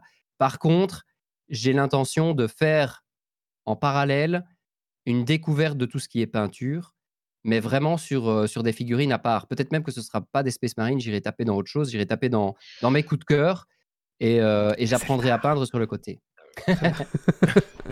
Euh, ah, écoutez, maintenant on va aborder la troisième partie de, de- ce questionnaire. Je suis désolé, on pourra pas prendre tout, on a, un peu, on a trop de questions. Euh, je, scalpe un peu, je suis désolé pour les gens que je ne vais pas citer, mais merci à vous en tout cas pour toutes vos questions. J'aimerais aborder un petit peu le volet Warhammer Total War 3, c'est un petit peu l'attendu, parce que bon, il faut savoir que tu fais principalement du Warhammer, euh, Total War, en sachant que maintenant tu essaies un petit peu de diversifier. D'abord, comment ça se passe cette diversification? Est-ce que c'est un exercice vital? Parce que pour le cible trop de Warhammer Total War c'est- impossible Ou est-ce que c'est. Que. Parce que du coup tu vas attirer d'autres gens? Ou comment ça se passe? Euh, c'est marrant parce que j'ai eu, au, fil des années euh, que, je streamais, il y a eu plusieurs phases, on va dire, où j'ai voulu essayer de diversifier un petit peu les, jeux que je faisais. Et à les, premières, euh, les premières fois où j'ai essayé de faire un peu du, multigaming et tout, je me suis pris des murs assez, euh, assez violents. Donc à chaque fois que j'essayais de sortir de Total War Warhammer, c'était tu divisais l'audience par, par 10. Euh, et du coup, euh, pendant longtemps, j'ai cru que j'étais enfermé dans, dans, dans les Total War et que je ne pourrais jamais en sortir. Et depuis quelque temps, je sais pas à quoi c'est dû, mais mission. je. Oui, probablement. probablement, mais en tout cas, je sais pas, depuis quelque temps, depuis quelques. Mais c'est récent, hein, genre depuis, euh, depuis six- moins de six mois, je dirais. je commence à pouvoir faire d'autres jeux sans, sans vraiment massacrer l'audience. quoi. Ça dépend quoi aussi. Il faut que ça reste des jeux stream friendly, on va dire. Mais ça, ça commence à aller. Maintenant, c'est vrai que je reste focalisé sur, sur tout le- tout, tout l'aspect Total War. Ouais, c'est ça. Et du coup, Warhammer Total War 3 qui arrive bientôt, c'est ça? Parce qu'il y a eu des, des- il y a eu plein de, de- enfin il y a eu plein, il y a eu des petites vidéos un peu euh, euh, spoil, c'est ça, pour nous amener un peu ça. Euh, quel est ton avis par Ouais. rapport à, à- à ça? Alors, donc Total War Warhammer 3, ça arrive fin d'année. On n'a pas encore de date, mais on sait que c'est fin d'année. Euh, c'est le Total War, euh, probablement, en tout cas de ce que nous dit Creative Assembly, le plus attendu de leur histoire. Donc on, on en, est à, on en est à ce niveau de, de hype. Euh, Il y a une très très très grosse impatience de la part de la communauté pour, euh, pour ce jeu. Et il est censé, euh, enfin, pour ceux qui ne savent pas, donc Total War Warhammer, c'est une trilogie. Donc il y avait le 1, pour l'instant on est sur le 2 et le 3 arrive cette année. Et donc le 3 est censé clore la trilogie et intégrer les deux jeux précédents dedans. Donc en fait, via le 3, on aura, si on possède les deux jeux précédents, une seule expérience de jeu très très large qui regroupe les trois jeux en un en fait. Un peu Donc comme maintenant avec le Mortal Empire. c'est ça. Mm. C'est exactement ça. Et du coup, bah, forcément, c'est la première fois que Creative Assembly, donc le développeur, se lance dans un projet aussi ambitieux, aussi gigantesque. Et euh, bah, forcément, il y a, il y a une énorme hype par rapport à tout ça. Quoi. Est-ce que tu as des contacts privilégiés maintenant avec Creative Assembly? Euh, je suis devenu partenaire officiel de Creative Assembly, mais il y a, il y a déjà assez euh, longtemps. Ça fait combien de temps Euh, Ça fait bien un an, voire deux ans. Peut-être bien deux ans. C'est- Il y a Enfin, Sega bref. aussi, mais Sega, c'est quoi Sega, c'est quoi C'est le. C'est le. Euh, L'éditeur. L'éditeur, d'accord. Mais, mais avec Sega, du coup, tu as des relations aussi ou pas? Non, non, non, Non. c'est uniquement via Creative Assembly. En fait, euh, donc partenaire de Creative Assembly, ça veut dire quoi? Ça veut dire que euh, je reçois les jeux en avance de chez eux et j'ai la possibilité de les montrer en avance euh, aux viewers avant un peu tout le monde, entre guillemets. Donc il n'y a que les partenaires qui peuvent les montrer euh, aussitôt.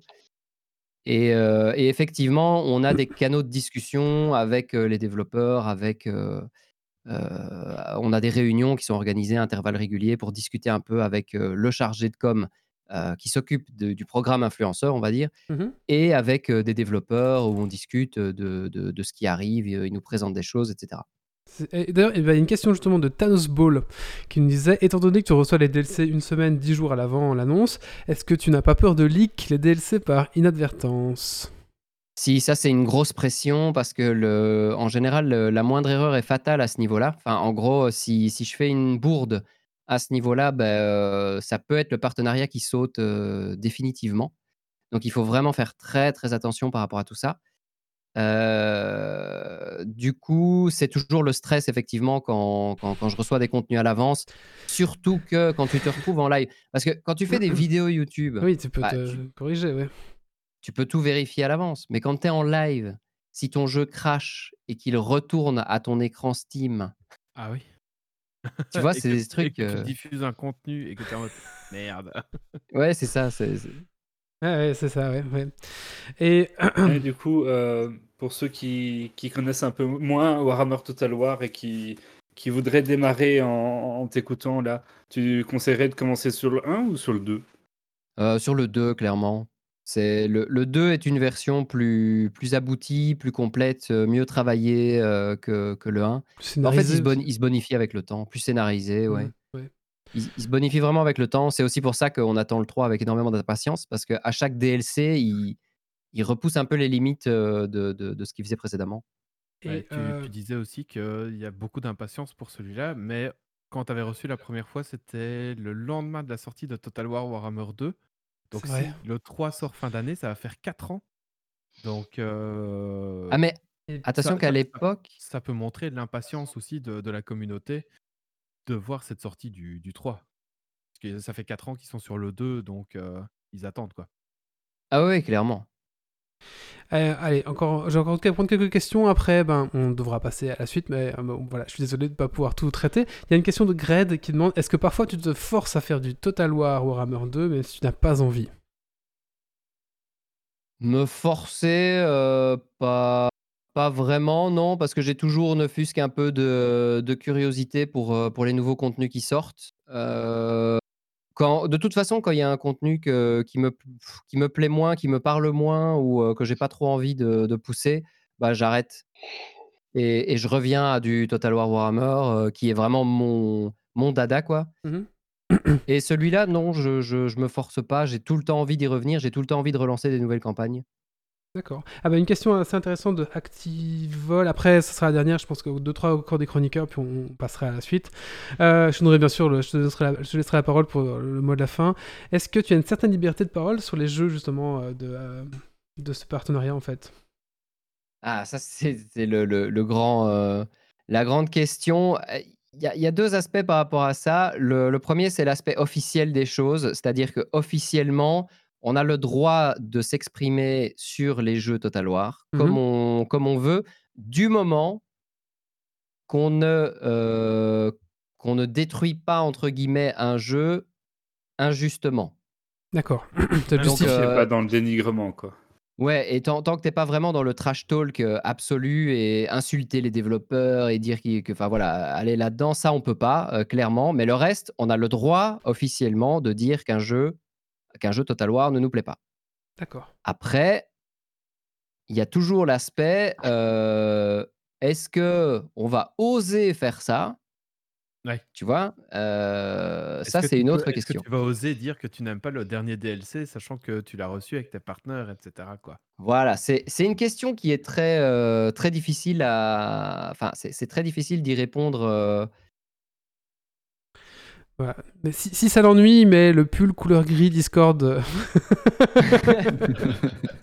Non, C'est pas, c'est pas, que ça m'ennuie, mais c'est qu'il n'y a pas de réponse franche, nette et, et précise à, à cette question-là parce qu'il y a beaucoup de trucs qui sont dans, dans, dans, dans l'inconscient. Tu vois, parfois, tu as envie de dire un truc et tu te dis oui, mais est-ce que vraiment c'est justifié? Quand tu dis du mal d'un jeu, tu es en train de jouer à un jeu, euh, je sais pas, imaginons euh, ce, ce- ce matin, je jouais à Evil Genius euh, 2.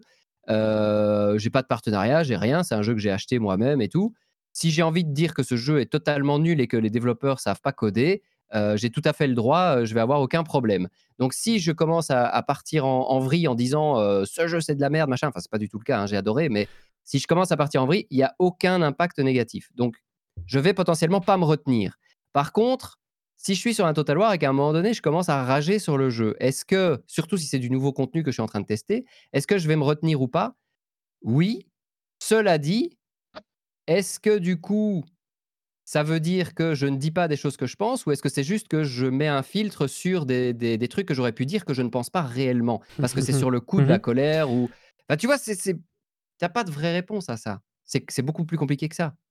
Il y a, il y a- il y a peut-être un aspect aussi un peu, entre gui- grands guillemets, humain et relationnel, mais si on fait le parallèle avec des, des relations, si tu critiques quelqu'un que tu connais pas, c'est toujours plus simple que si tu vas critiquer un collègue que tu connais, ou un ami, ou un machin, où tu n'auras peut-être pas forcément euh, peur un peu de blesser, ou tu n'auras pas envie de... Tu vas mettre un peu plus de nuance dans ce que tu vas dire, ou un peu plus de forme, enfin, je sais pas, il y a peut-être un aspect comme ça aussi. Oui, c'est ouais, ouais, c'est ça. C'est c'est- c'est un peu C'est ça. très humain. Mais c'est sûr que on s'impose peut-être certains filtres euh, automatiquement, mais euh, de là à dire qu'on se censure, peut-être pas. En fait, c'est tout le problème du live, hein, parce que comme c'est euh, comme c'est en direct, on, peut parfois, on peut parfois avoir des coups de sang, des, des moments un peu de, de rage et tout, et ça peut arriver qu'on dise des trucs qu'après, à tête reposée, on se dise Oh là là, je suis allé trop loin, j'aurais pas dû dire ça, c'est pas vrai, je le pense pas vraiment. Voilà, exactement. Et du coup, euh, bon ben voilà. Après, moi, c'est assez simple. Euh, Total War Warhammer, j'ai euh, 1800 heures dessus. Donc, je pense qu'officiellement, je peux, je peux dire que euh, le jeu, je ne le bon jeu. déteste pas. Voilà. Et après, ben, je fais, par exemple, il y a les trois royaumes, il y a trois, euh, et ces Total War-là, ben, je, je- je n'ai fait aucune campagne jusqu'au bout. Je m'en suis jamais caché. euh, en stream, je, je, je fais les découvertes et tout, et puis après, je reviens sur Total War Warhammer parce que c'est celui que je préfère. Donc, euh, quelque part, c'est aussi une manière de montrer, euh, ouais, ok, c'est cool, mais rendez-moi Total War Warhammer, quoi. Allez, une dernière question. On me demande, il- la chatroom, me demande si ces partenariats avec Creative Assembly sont rémunérés du coup. Non. Voilà. voilà. Écoute, je vais donner le mot de la fin. Euh, je suis désolé, il y a encore plein de questions. on va passer à la suite. On, a encore, on, va, parler de bière après. Euh, donc, je, vais laisser la- le mot de la fin. Euh, je t'en prie. Si t'as quelque chose à rajouter. Euh, le mot de la fin, euh, je, oh, je, je, je, je sais pas, tu me prends à froid là. Oh, de- écoute, euh, Euh, voilà, sinon, euh, voilà, quelque, chose à, quelque chose à rajouter que j'aurais pas dit ou dont on n'aurait pas parlé. euh.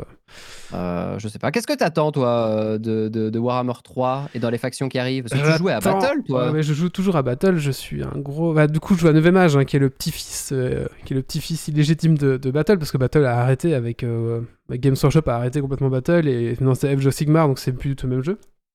Donc, je joue- qu'un peu, hein, il est dans je- l'équipe luxembourgeoise. euh, Ouais, je suis un gros, je joue au moins deux games par semaine. euh, je suis un gros joueur, ouais. Euh, qu'est-ce Ah que oui, c'est j'attends Qu'est-ce que j'attends Euh, Les nains du chaos, hein, parce que c'est l'armée que je joue euh, en vrai, en figurine. Euh, donc Euh, J'ai j'ai- tellement hâte de les avoir, euh, de les avoir euh, dans le jeu, vraiment. Euh, je joue ça et vous avez Sylvain, vous êtes Sylvain, c'est bon, là je suis, je, suis, je suis refait dans le jeu, là c'est bien. Euh, maintenant, ouais, non, ce que j'attends là vraiment, c'est les, Les nains du chaos, hein, ça, va vraiment... ça va vraiment être chouette. J'aime beaucoup. Et en plus, j'adore le lore des nains du chaos. Donc, euh, bon, voilà. J'espère qu'on va un petit peu voir tout ça. Ça va être vraiment chouette. Ouais, ouais c'est ça que j'attends, moi. Le reste, on verra. Mais... Et j'espère vraiment qu'elle va sortir, que ce sera pas un DLC qui arrivera plus tard. En fait, c'est ça que j'ai un peu peur.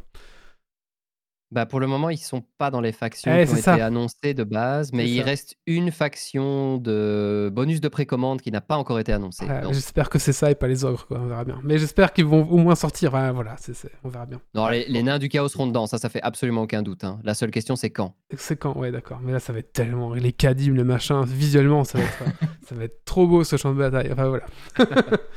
Ok. Euh, Allez, bah écoutez, euh, bah, en tout cas, merci beaucoup, Maf, d'avoir répondu aux questions. Alors, merci à la chatroom qui a posé moult et moult et moult questions. Je suis désolé qu'on n'ait pas pu tout prendre. Mais bon, voilà, il aurait fallu faire un podcast de 5 heures, je crois. Euh, déjà que celui-là va pas être court.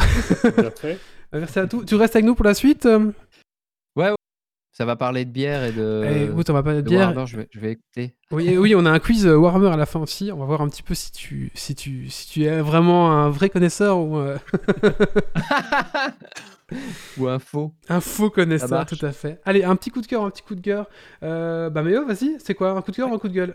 C'est un coup de gueule.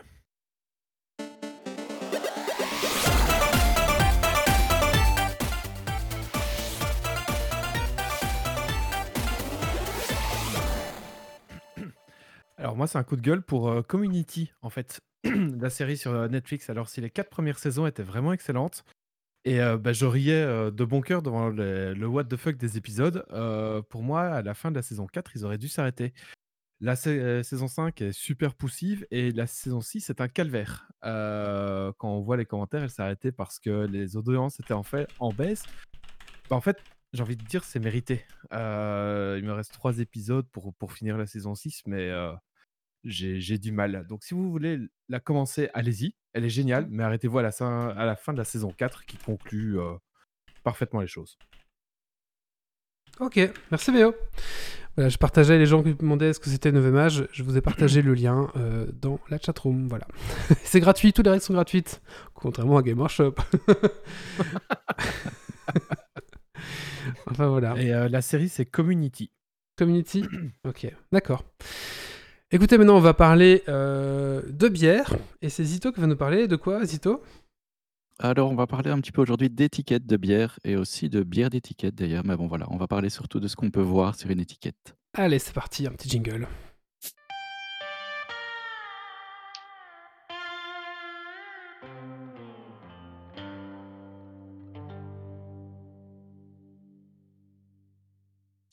Alors récemment sur le Discord, et venez sur le Discord, on discute de beaucoup de choses, mais on en parlait justement, on parlait d'étiquettes de bière et on parlait de ce qui se trouvait sur une étiquette. Et certains trouvaient qu'il n'y avait pas assez d'infos, d'autres qu'il y en avait assez. Bref, le soir même, je m'ouvrais une bouteille et sur cette bouteille, il n'y avait absolument aucune étiquette.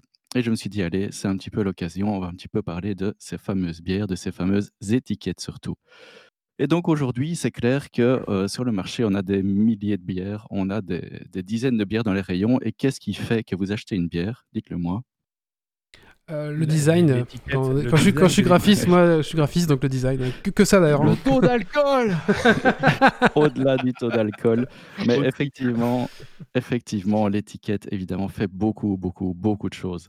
Et on va voir un petit peu ce qu'on peut retrouver aujourd'hui sur une étiquette, au-delà de ce fameux visuel, au-delà de ce fameux design, hein, qui est super important, mais qui ne fait évidemment pas du tout le contenu. On va voir un petit peu ce qu'on va retrouver sur cette étiquette. Et donc, la première mention qu'on doit retrouver sur une étiquette, ça semble un peu évident, mais c'est la mention de bière. Euh, effectivement, si votre bouteille contient de la bière, eh bien, il faut que ce soit précisément indiqué sur l'étiquette. Et ça, a un impact effectivement parce que une bière, ce n'est pas n'importe quoi. Il y a des règles pour pouvoir dire qu'une bière est une bière. On ne peut pas faire une bière avec du sucre tout court. On doit apporter du grain, on doit mettre un certain nombre d'ingrédients dedans. Et dans les catégories de bière, il y a aussi euh, des choses qui sont réglementées, comme le terme de bière sans alcool. Est-ce que vous savez combien d'alcool on peut retrouver dans une bière sans alcool? C'est jusqu'à 2%, il me semble, un truc comme ça? Ouais, 0,5 quand même. Euh, 2%, c'est des bières faiblement alcoolisées. Euh, a priori, et ça. c'est- Ouais. Non, non, j'allais dire pardon. Ouais. Mais donc, effectivement, même une bière sans alcool peut contenir de l'alcool. Donc, faites attention si vous faites boire vos enfants.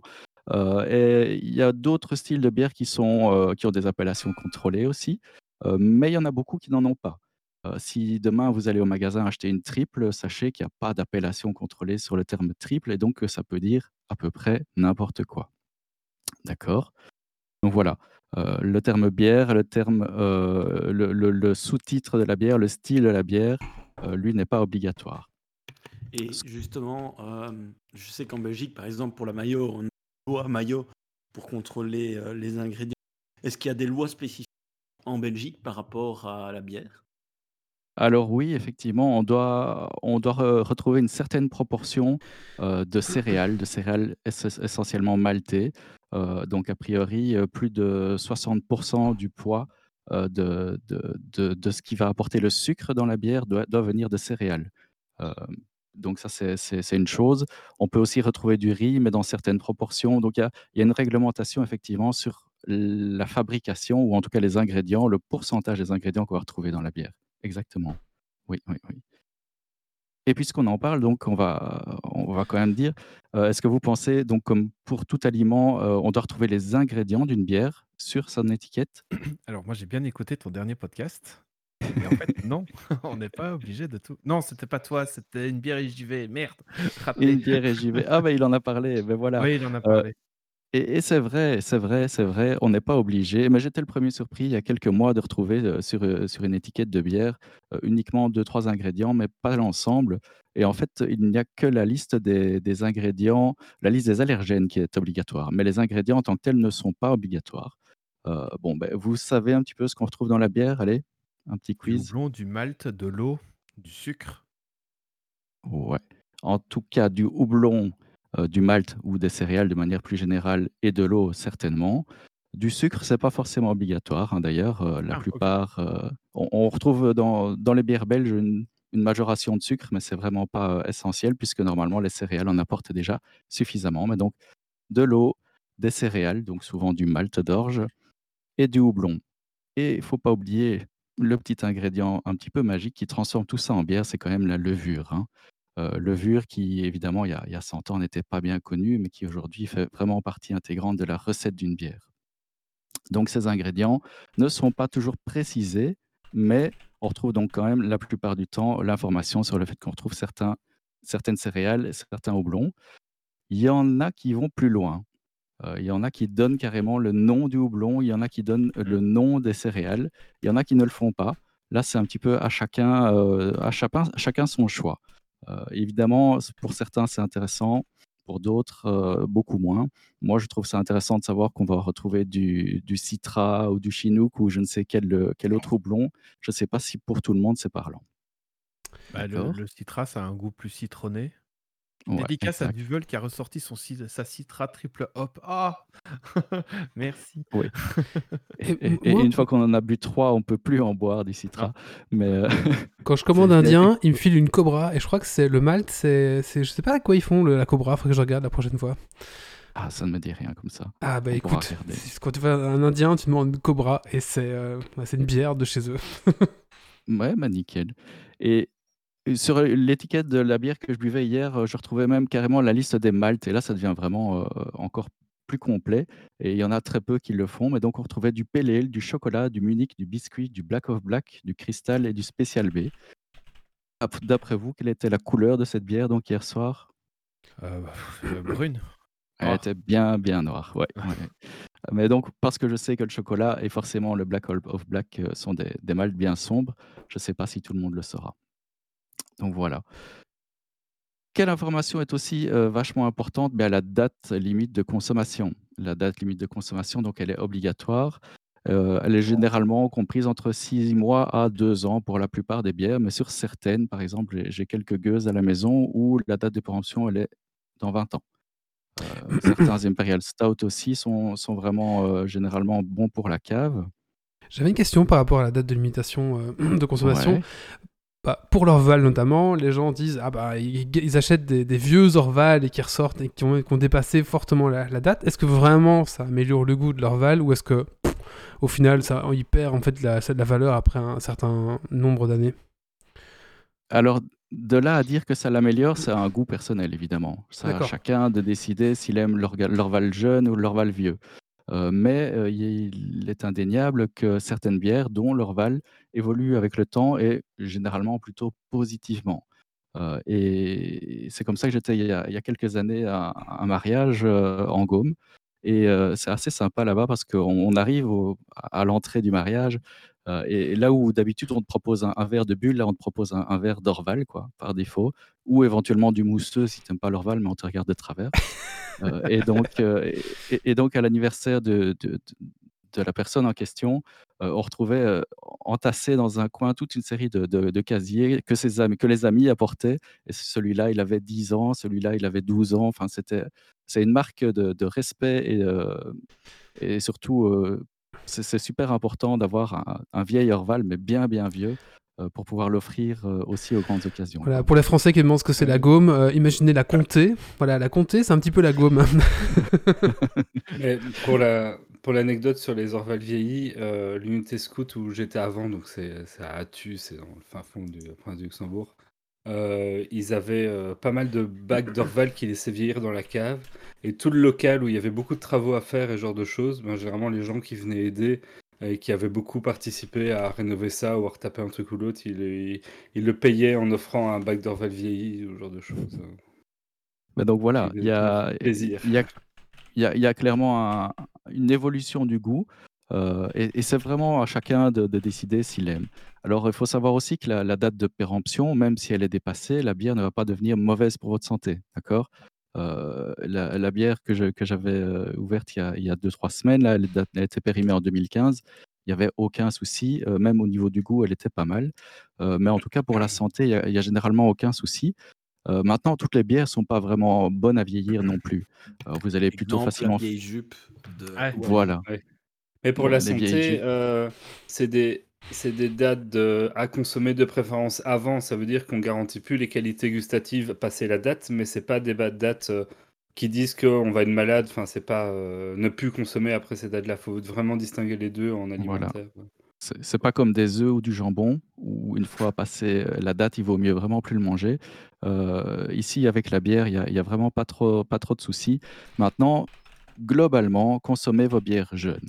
Tout ce qui est euh, IPA, tout ce qui est Pils, évidemment, euh, tout ce qui est bière claire, tout ce qui est bière blanche, vous devez les boire vite. Ah, pour, pour avoir Euh, déjà goûté une Jupiler euh, datée de plus d'un an de sa date de péremption, euh, ouais. euh, alors, on garantit pas le, le truc gustatif, ouais, je confirme, c'est pas du tout garanti, quoi. Non, non, non, c'est vraiment, vraiment pas garanti. Euh, maintenant, voilà, on parlait de l'Orval, euh, on pourrait parler euh, d'autres trappistes un petit peu plus fortes aussi, des bières brunes euh, plus marquées, les Imperial Stout, et évidemment les Gueuses et les Criques, tout ça, ça vieillit très bien. Même au-delà Est-ce de la qu'on date de peut- péremption. Est-ce qu'on est qu'on peut ressortir, euh, euh, je viens de me rendre compte que j'étais mute depuis tout à l'heure, est-ce qu'on peut euh, ressortir ce bon vieux débat et le trancher une bonne fois pour toutes? Un ou une Orval? Un. Ah, bah, attends. Ouais, moi je dis un. Par contre, je dis pas deux Orvaux, je dis deux. Orval. C'est un nom Ah propre. Ouais, Ah, c'est un Orval, hein, vraiment. Une, c'est ça? Non, donc on dit un, Orval, c'est une des seules bières au masculine. Euh, alors pourquoi euh, Misogynie peut-être? Non, je sais plus, il y a une raison peut-être. Euh, Il y avait une raison, mais je l'ai oublié, mais on dit bien un Orval, oui. et, et toi, Marc, tu dis un ou une? Euh, Moi je dis une, j'avais entendu une fois Ah, qu'en fait euh, l'usage euh, tolérait les deux. Oui, Ah, je pense que c'est bah, c'est juste à ça qu'on euh, euh, c'est à ça qu'on connaît les touristes, quoi, c'est tout. Mais voilà, ça. Non, mais en, en Gaume, si tu dis Voilà. Orval, on va te regarder de Alors, travers, mais on va quand même te le servir. Oufti, voilà, c'est parce que en fait le Orval, ça vient, c'est une bière qui vient du Val d'Or. Le Val d'Or, c'est là où t'es. Du coup, on dit un Orval à cause de ça. Je pense que c'est quelque chose. Il y avait un petit truc comme ça, mais euh, voilà, c'est une bière. Si vous voulez euh, vous vous mêler à la populace, dites un Orval et dites pas deux Orvaux. Alors, alors ça, c'est le pire. hein.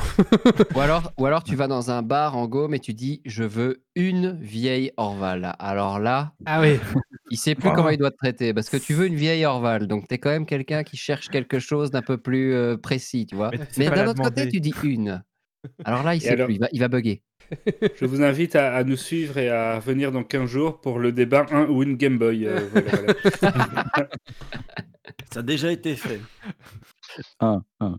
Mais donc voilà, au-delà de donc de cette date limite de con de consommation, il y a, toujours aussi ce qu'on va retrouver sur l'étiquette, c'est le volume évidemment de bière contenu dans la bouteille et le taux d'alcool, d'accord? Ça, c'est évident.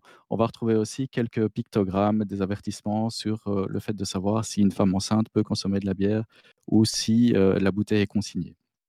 Tout ça, voilà, c'était la base. Heu, ce qu'on va retrouver aussi et là, on va peut-être toucher à un sujet un petit peu plus sensible, c'est le nom et l'adresse de la brasserie. Alors quand on va retrouver le nom et l'adresse de la brasserie sur une bouteille, heu, il faut savoir que ce ne sera pas forcément l'endroit où la bière a été brassée, heu, mais ce sera plutôt, le distributeur éventuel qui aurait fait, qui aurait passé commande auprès d'une autre brasserie. Donc, il faut savoir donc que dans une brasserie, ça coûte cher. D'accord? Avoir du matériel de brasserie, c'est quand même très coûteux.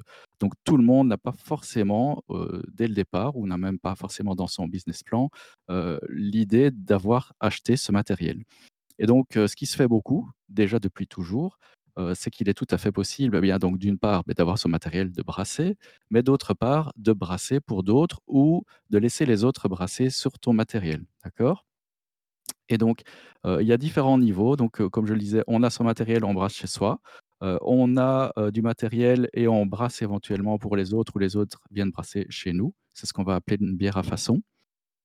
On a le niveau encore tout, tout, tout, tout, tout en bas où, carrément on brasse toujours la même bière et dessus on met des étiquettes différentes pour, pour, l'anniversaire de tonton Jacques ou quelque chose comme ça. Et donc, là, c'est carrément des bières d'étiquette. Dans ce grand débat, en tout cas, la discussion est plutôt de savoir, si on affiche toujours le nom vraiment du brasseur, de la brasserie, là où ça a été brassé, ou juste plutôt le nom de la brasserie, la pseudo-brasserie qui distribue, la bière. Donc voilà, il y a parfois débat autour de ça. Moi, je me me lance pas là-dedans. L'important restant évidemment qu'on soit un petit peu honnête. Moi, j'apprécie beaucoup quand je relis sur une, sur une bouteille, heu, brassé par, d'après la recette de ou quelque chose comme ça. Est-ce OK. que justement les bières d'abbaye, heu, du style, enfin Orval et les les bières là, ont pas une obligation d'être brassées, heu, à ces endroits-là et que ça pose pas justement certains problèmes pour certaines d'entre elles dans le fait de grandir et augmenter la production? Exactement, donc les dra les trappistes, les donc vraiment les bières trappistes parce que les bières d'abbaye, c'est une une Oui, je voulais appellation dire trappiste, mais catastrophique. Mais bon, par exemple, la la est une bière d'abbaye, d'accord? Voilà, La elle est aussi, non? ouais, Heu, ouais, sûrement, sûrement, je dois vérifier. Mais donc, les trappistes là, c'est sûr et certain, doivent être brassés au sein de de l'abbaye et donc effectivement, ça dans certains cas, ça va les limiter, dans dans la croissance. Dans certains cas, ça pose aussi un problème parce qu'elles doivent être brassées, au sein, de l'abbaye sous, le contrôle des moines Oui. et je sais pas si vous avez entendu, il y a eu une abbaye J trappiste, toute, réc tout récemment, heu, bah, qui a perdu ses ouais. moines. Voilà. J'allais dire qu'il y avait une bière qui a perdu son statut de trappiste parce qu'il y avait plus assez de de moines justement, heu, ils sont Voilà. partis en fait de de l'abbaye et du coup, heu, bah, ça s'est arrêté quoi. Oui, alors pour Panda JBE, trappiste égale abbaye en fait. Une trappiste, c'est une bière faite par des moines en fait. En Voilà. fait, trappiste égale abbaye, mais abbaye n'égale pas trappiste. Ouais, c'est ça. Exact. ça. Et d'ailleurs, je reviens encore sur l'exemple de l'Orval, je suis désolé, c'est parce que c'est la- c'est l'abbaye que je connais le mieux, parce que c'est à côté de chez moi. On habite en Gaume, on est bien. Euh, le problème de Orval, c'est que bah, forcément, ils pouvaient pas s'étendre hors de l'enceinte. Donc, ce qu'ils ont fait, c'est qu'ils ont creusé sous le, sous le monastère. et du coup, sous le monastère, il y a des cuves et des machins. C'est très intéressant à visiter. Avant que le Covid, on pouvait les visiter une fois par an, ils ouvraient leurs portes, c'était vraiment chouette. Et du coup, les moines, à l'époque, il en restait déjà plus que deux, j'ai visité ça il y a deux ans. Après, ils ont des sbires euh, qui, qui, qui les aident, mais euh, et on va dire, il y a le moine euh, en chef euh, de la bière, je sais plus, il y a un nom en plus, euh, il y a un statut.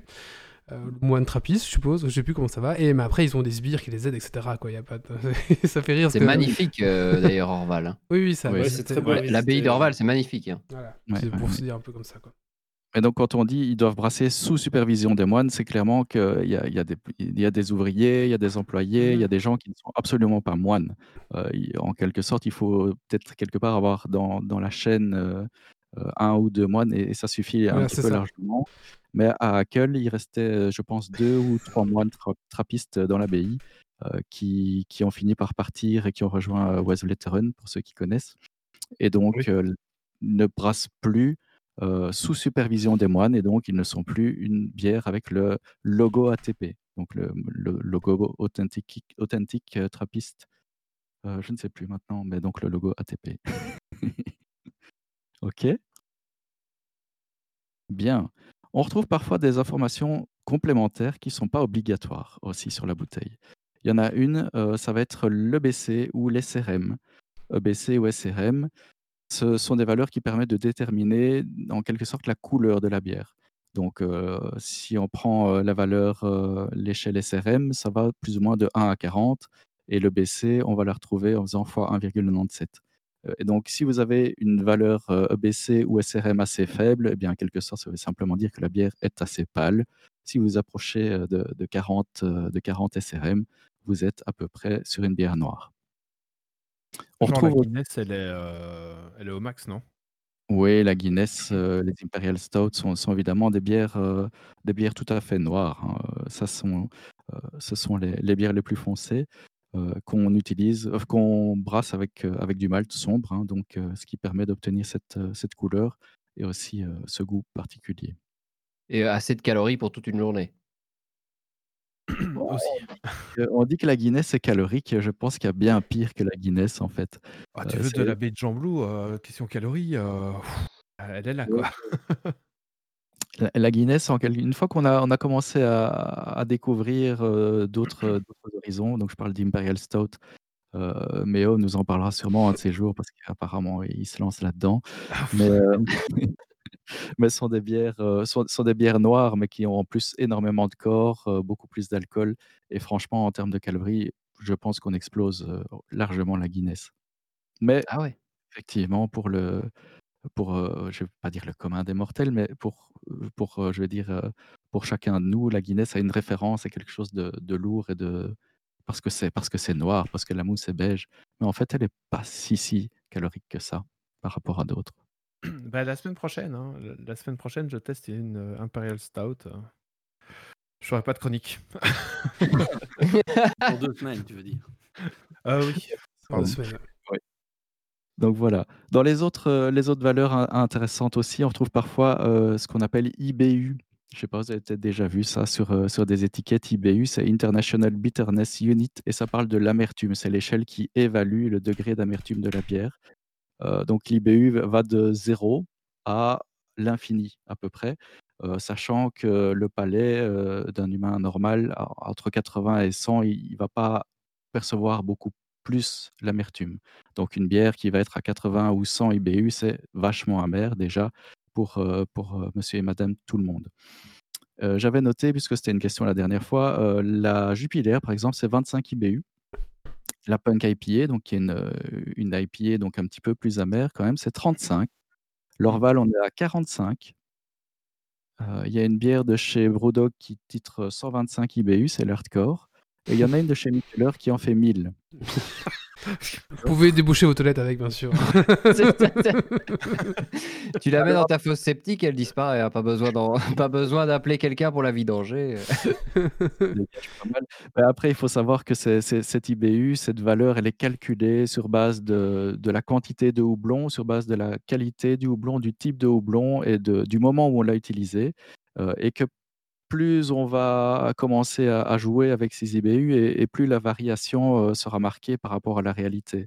Euh, la, la Mikkeller 1000 IBU, je pense qu'elle avait été vraiment après mesurée à, à 100 ou 125 IBU, alors que d'après les calculs, elle arrivait à 1000 IBU. Ça Donc restait en une fait, bien amère. donc en fait, au goût, quand tu la bois, elle, est, elle, elle va être à peu près pareille que celle à, à 100, euh, comme tu disais. euh. Oui, mais de toute façon, ton palais, après 80, il dit Ouais, ça c'est amer. Mais, c'est- mais par contre, ton ventre après, c'est pas pareil. c'est. La fosse en tout ça, ça débouche tout. ça débouche tout. Mais donc voilà, ça c'est euh, l'IBU va quand même vous permettre d'avoir une idée de l'amertume.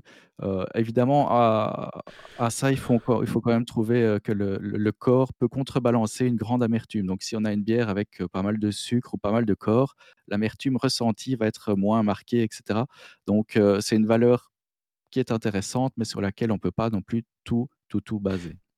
Il y avait une petite question, euh, Zito, si, on peut répondre sur le chatroom. C'était, bah, je crois que c'était qui? C'était Miralem, je pense, qui demandait. Est-ce que, euh, bah, on a justement parlé, je crois, sur le Discord de, de Geeks League, c'est est-ce que les bières en canette, en canette en, métal, sont des bières euh, de mauvaise qualité? Ou est-ce que, voilà, est-ce que ça joue quelque chose, les canettes? Est-ce que ça, fait que c'est une mauvaise bière comme dans une canette? Alors, en Belgique, euh, en tout cas, je vais parler pour la Belgique, euh, la canette a toujours une mauvaise réputation parce que de- depuis des, des années, euh, en tout cas jusqu'à jusqu'à récemment, on mettait les mauvaises bières en canette. C'est comme ça qu'on la boit sur les parkings. Les carapils Voilà. Et, et dans 15 jours, Pense à on parlera des vrais et faux bouchons de vin. Restez avec nous. Voilà. mais, euh, mais, mais si on met une bonne bière en canette, il y a vraiment, vraiment, vraiment pas de problème. Euh, la canette a énormément de qualité. euh, déjà, la canette est totalement opaque, donc le, le soleil ne passe pas, ce qui fait que la, la qualité de la bière ne va pas évoluer négativement à cause de cette lumière. C'est pour ça qu'on a des bouteilles brunes, mais le brun, ça laisse quand même passer un peu la lumière. La canette, pas du tout. La canette, elle pèse rien. Et euh, c'est un gros avantage quand tu fais de l'export. Euh, la canette, euh, elle se refroidit quand même vachement plus vite euh, quand tu la mets au frigo euh, que quand tu mets une bouteille. Donc il y a, il y a quand même pas mal d'avantages. Et c'est pour ça qu'on voit maintenant de plus en plus de, de brasseries euh, se diriger vers la canette et remplacer même leur ligne de- de- d'embouteillage par des lignes d'encanettage. Donc non, la canette ne, euh, ne doit pas euh, signifier que la bière est mauvaise. Pas du tout. Bah, c'est juste un contenant, quoi. Ouais, c'est juste un contenant. Donc la, Alors, la canette ne change pas le goût. Il y a certains qui disent ouais mais euh, quand moi je bois euh, ma bière en canette, euh, elle a un goût de métal. C'est normal, c'est parce que tu mets ta bouche sur du métal. Euh, et forcément, à ce moment-là, euh, tu vas avoir quelque chose. Par contre, si tu verses ta bière de ta canette vers un verre, et c'est comme ça qu'une bière doit se consommer en général, c'est dans un verre, Sauf sur un parking. sauf sur un Bah, tu prends un, un verre en plastique et voilà. hein. Oui, oui, mais bon, euh, voilà, en parlant de, si on parle de, de- de- de bière un petit peu sérieuse, ce sera toujours dans un verre pour apporter quand même quelque chose à la dégustation. Mais c'est vrai que sur un parking, ça passera toujours.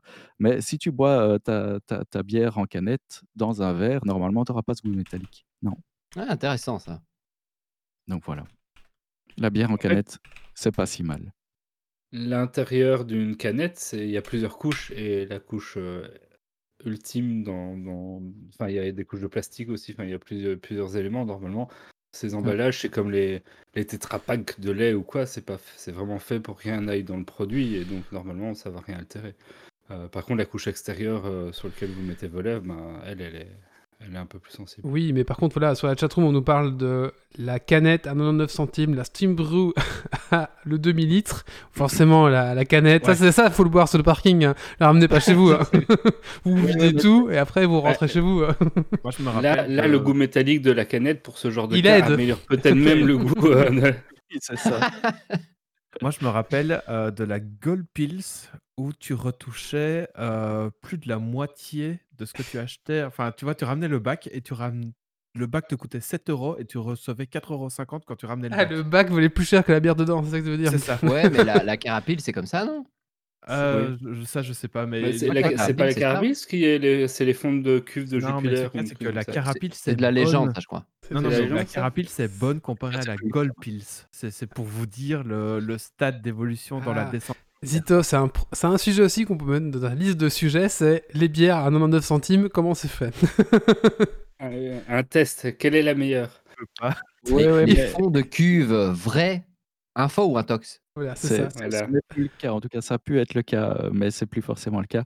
Euh, et euh, honnêtement, on a déjà fait des dégustations à l'aveugle de, de pils de base, euh, de pils de bon marché, euh, à- servis à 2 degrés. hein. C'est comme ça qu'on sert une pils de supermarché euh, vraiment pas cher.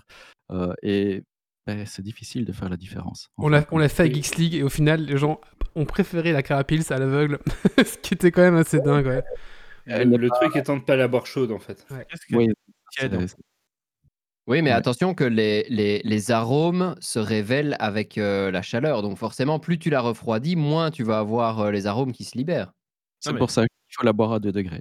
Non, mais justement, nous, on a fait le test avec des bières toutes tièdes. Et toutes tièdes, c'est la Cara qui a été choisie à la- à Et l'unanimité. Après, il y a certains trucs comme ça, vaut mieux boire frais. hein. Une- une- si tu veux boire de la vodka, il faut la boire le plus frais possible.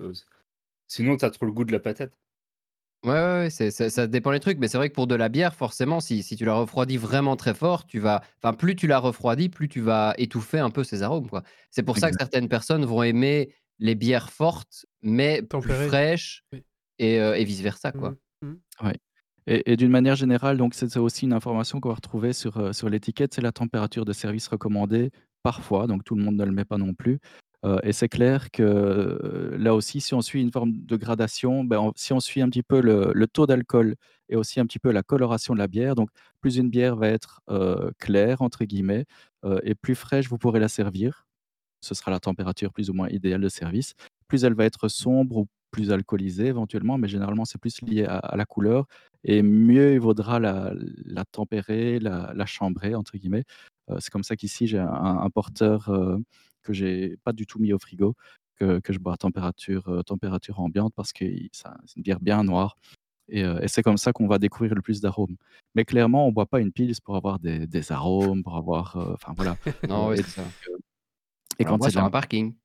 Heu, quand de la mauvaise pile de parking, bah, vraiment sortez-la de du du congèle et et vite, heu, descendez-la quoi, il y a pas de problème. En C'est le vrai, truc je, quand tu as fini tour de la pelouse éventuellement. Ouais, je ouais. me Oui, demande les patates qui sont arrêtées, est-ce que la Carapils, elle a pas vachement diminué pour les ventes? Parce que c'était quand même les étudiants qui faisaient vivre la Carapils, non? Enfin, oui, je Et crois. scout aussi. Oui, oui, j'ai pas les chiffres de de la de la dégringolade de Carapils, heu, mais à mon avis, ça doit sentir quand même. Exact. Donc voilà. Si je peux encore vous vous Vas-y, finir, heu, vas-y, vas-y, vas-y, on t'a interrompu, euh, on t'en avec, prie. non, non, non, mais vous devez. C'est très, très intéressant. Mais donc, heu, je vous parle un petit peu de la dégustation du jour comme à chaque fois. Aujourd'hui, j'ai pris donc, comme je vous le disais, une bière noire. C'est un porteur de la des brasseries du Confluent, de enfin, plutôt des bières du Confluent parce que c'est pas la brasserie du Confluent et donc sont sont 2 potes, heu, Germain et Martial. Je sais pas, je crois que vous les aviez peut-être déjà, heu, vous avez peut-être déjà eu des bières, ils m'ont parlé de vous en disant: «Bah, oui, oui, on avait filé des bières à Geeks League», mais je sais pas si vous vous en rappelez. Ah bon? On a reçu des bières, nous? Et Ou c'est moi qui ai reçu ça, qui avait bu ça, qui en avait parlé une fois. Comment ça ah, bah, Ah Il bon il y a- rien. Il y a eu des, il y a une canalisation j'en avais, j'en avais qu'une ou deux. C'était euh, un, stagiaire qu'on avait reçu au boulot qui nous avait ramené ça, et du coup, j'avais dit que je boirais ça une fois D'accord, d'accord. Mais donc ouais, Oui. c'est c'est c'est 2 2 2 brasseurs qui ont com commencé comme beaucoup, heu, en tant qu'amateurs. Ils sont ils étaient membres de BHA, du Belgium Home Homebrewer Association et heu et voilà, ils se sont dit: «On va faire des bières, heu, on va les proposer» et ils sont partis sur des bières, heu, faibles en alcool et donc le porteur que j'ai aujourd'hui, il titre seulement 4% et donc je dois dire au départ, ouais, un porteur de 4% j'étais à la bouteille, j'étais pas sûr et puis en fait, il a vraiment du corps. Il est vraiment très, très sympa. Donc c'est un porteur, comme vous le voyez, qui est noir, hein, donc si on voulait parler de couleur, on dirait 40 SRM probablement, avec des des arômes un petit peu torréfiés entre café et réglisse. C'est vraiment, vraiment, vraiment bien foutu et à 4% on peut se permettre d'en boire quelques-uns donc heu, c'est pas mal du tout. Voilà. Alors moi, je suis à l'inverse. Je suis à la Pinta à 12%. Ça Euh, qui commence à s'entendre. Oui, euh. Et, et, Méo, juste, juste après, c'est ta chronique. hein. Oui, je sais. Faites-la vite, s'il vous plaît. qui est tout l'inverse, qui est pas du tout légère et qui a un goût très fort et très prononcé. Voilà, mais j'ai fini, mais tu Ben écoute, merci à toi en tout cas Zito, c'est toujours très intéressant, on apprend toujours beaucoup sur la bière, euh, donc n'hésitez pas, euh, on peut retrouver Zito euh, bah, tous les 4 semaines dans Geeks League et il nous présente un petit peu des chroniques autour de la bière, c'est toujours très très très intéressant, en tout cas merci à toi, c'est vraiment chouette. J'ai partagé son Instagram d'ailleurs de Zito si vous voulez voir, il partage plein de bières sur son Instagram, donc n'hésitez pas à aller le, le follow, il vous fait découvrir plein de bières euh, que moi j'ai jamais vues du tout, donc euh, bah, allez, allez le voir sur, euh, sur Instagram, voilà. Et d'ailleurs, tu n'as pas une, une box bière que tu, tu mets à disposition? Oui, alors, on a fait Ah, fais un peu ta pub, vas-y. ouais, non, je veux pas faire ma pub, non, vas-y, vas-y, je t'en prie, je, je te lance. C'est pas tant pour moi que pour le le Craft Beer Market de Namur en fait, qui, que vous connaissez peut-être, hein, si bah, donc Namur en Belgique, heu et avec qui, heu, on a on avait déjà depuis le début du confinement, heu, préparé, heu, 2 box, dégustation, des packs du confiné comme on les appelle et ici on en a ressorti, un troisième récemment. Aller chercher directement, directement chez lui. C'est de là que Méo a sorti sa, sa bouteille du jour d'ailleurs. Oui. Et il a l'air content, donc euh, je, suis, je, suis, relativement satisfait. C'est euh, un beau pack avec euh, neuf bières différentes, neuf brasseries, peut-être probablement euh, méconnues pour, euh, pour la plupart, dont quatre étrangères. Il y a, il y a du polonais, c'est celle que, que Méo a goûté aujourd'hui. Il y a du croate. Et donc, euh, enfin voilà, sont, sont vraiment des bières très très sympas. Moi, je dois dire, ce, ce pack, euh, c'est pas parce qu'on l'a fait ensemble, mais il est pas mal du tout. Eh D'accord. ben, c'est donc marrant parce qu'on m'a on m'a offert un pack de là-bas il y a quoi, Ah. deux semaines? Ah bah tiens. Et effectivement, j'avoue, dedans, il y a... je ne connaissais aucune des bières qui sont dedans. Euh, pareil. C'est- Je suis, amateur, pas connaisseur des bières. Et quand il m'a, j'ai vu les étiquettes, j'ai fait Ah bah, je vais tout découvrir. C'est. Ouais, ouais, c'est, euh, ils ont vraiment, apparemment, euh, beaucoup, beaucoup de choix. Mais ils ont du succès, Ouais, visiblement. C'est un, un très beau magasin qui se trouve sur la place d'Armes. Et donc vraiment euh, un choix. Enfin, j'ai encore vu aujourd'hui sur son Facebook, euh, il a sorti des trucs, enfin, il a rentré des trucs plutôt, qui, à mon avis, valeront, euh, vaudront pardon, le détour. Donc, euh, si je peux, Ok. allez-y. C'est du coup dans le coin d'un mur, en tout cas, allez-y, n'hésitez pas. Écoutez, on va faire maintenant un petit coup de cœur, coup de gueule, et c'est, on va faire le mien, et c'est un coup de gueule.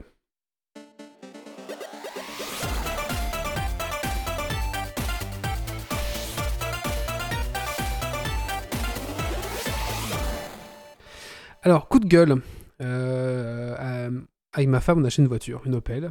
Euh, et du coup, on a acheté dans les options la possibilité d'avoir une recharge à induction. Donc vous posez votre téléphone et ça recharge par induction votre téléphone. Bon, c'était dans un pack, on se dit bon, pourquoi pas, c'est dans le pack. Et on a pris aussi la préparation Apple CarPlay, donc pour pouvoir avoir euh, Waze, euh, Coyote sur de votre téléphone qui s'affiche sur votre, euh, sur votre écran de, de, de- voiture, quoi. Donc voilà, on réceptionne la voiture aujourd'hui, on la ramène, et puis ma femme me dit, ben tiens, tu peux regarder pour connecter mon, mon iPhone avec mon Apple Play Car. Ok, je regarde, machin, je chipote un peu. Puis je fais, mince, c'est bizarre, parce que ça marche que quand je mets le câble USB sur la, voiture, mais sinon quand j'enlève, j'arrive pas à le connecter avec, en Bluetooth ou en Wi-Fi, je sais pas trop comment ça marche. Du coup, j'appelle le garage, je dis, bah, écoutez, il y a un problème, euh, le Apple Play Car, il marche que en filaire. Il me fait, ah oui, mais bon, c'est normal en fait, ça marche que avec le fil. Je dis, c'est- pourquoi On a une recharge à induction, donc c'est-à-dire qu'on veut pas mettre de fil pour recharger, et pourquoi est-ce que euh, on a un fil pour reconnecter à l'Apple Play oui, c'est vrai que c'est un peu mal pensé quand même. Et le pire, c'est que je dis, mais écoutez, quand je mets le câble pour relier le téléphone, quand je mets dans la charge d'induction, bah, avec le câble, on le téléphone ne touche plus vraiment l'induction, donc ça charge même plus. Il fait, oui, mais avec le câble, ça charge. je dis, oui, bah alors l'induction, il sert à rien. il fait, C'est oui. du, c'est du sans fil filaire, Ouais. c'est un nouveau concept, euh, éco-design. euh. Du coup, je dis, mais, mais un souci, vous- est-ce que vous comprenez mon, mon désarroi et vous, vous dites qu'il n'y a pas un problème de design? Il fait, oui, c'est vrai, on n'a jamais pensé à ça. Bah, en même temps, il va pas te vexer. Mais-. Mais, mais, mais Vous êtes le Opel, premier client à nous le dire. Et Opel, vous êtes où là? On est en 2021. Euh, vous vendez de l'induction, mais en même temps, il faut relier avec un câble pour faire la mo- moitié, enfin marcher la moitié des fonctionnalités. Enfin voilà. Donc mon coup de gueule, c'était pour Opel qui nous fait des trucs. Alors je crois que j'ai vu sur internet que c'était pas les mêmes choses. Il y avait aussi euh, Ford qui faisait des, des- des trucs comme ça, enfin, un peu scandaleux. Donc euh, franchement, il y a des marques en connectivité, enfin, vous êtes nuls, vraiment très très nuls et euh, pff, engagez des gens quoi. Prenez des gens qui, qui utilisent vraiment vos appareils parce que ça, en fait, on s'en rend très vite compte parce que quand vous l'utilisez, on se rend compte que c'est débile quoi. C'est là qu'on voit qu'il n'a pas reçu sa- son Opel et qu'il peut râler euh, sur les développeurs. Ah oui, c'est vrai. Euh, et- Il y, a, il y a H3 Kuhn qui dit voilà un nouveau concept pour la Chaos Corp. Très bientôt, près de chez vous, découvrez la 5G par câble Ethernet. oui, voilà, c'est à peu près ça. Bon, voilà. C'était mon coup de gueule. Allez, Méo, on va passer donc à la chronique de Méo. Méo, tu veux nous parler de quoi? De Chapes.io, qui est un jeu euh, minimaliste Allez. d'optimisation d'usine. Chapès moyau à la bière à 12%, c'est parti. Non, mais ça ira.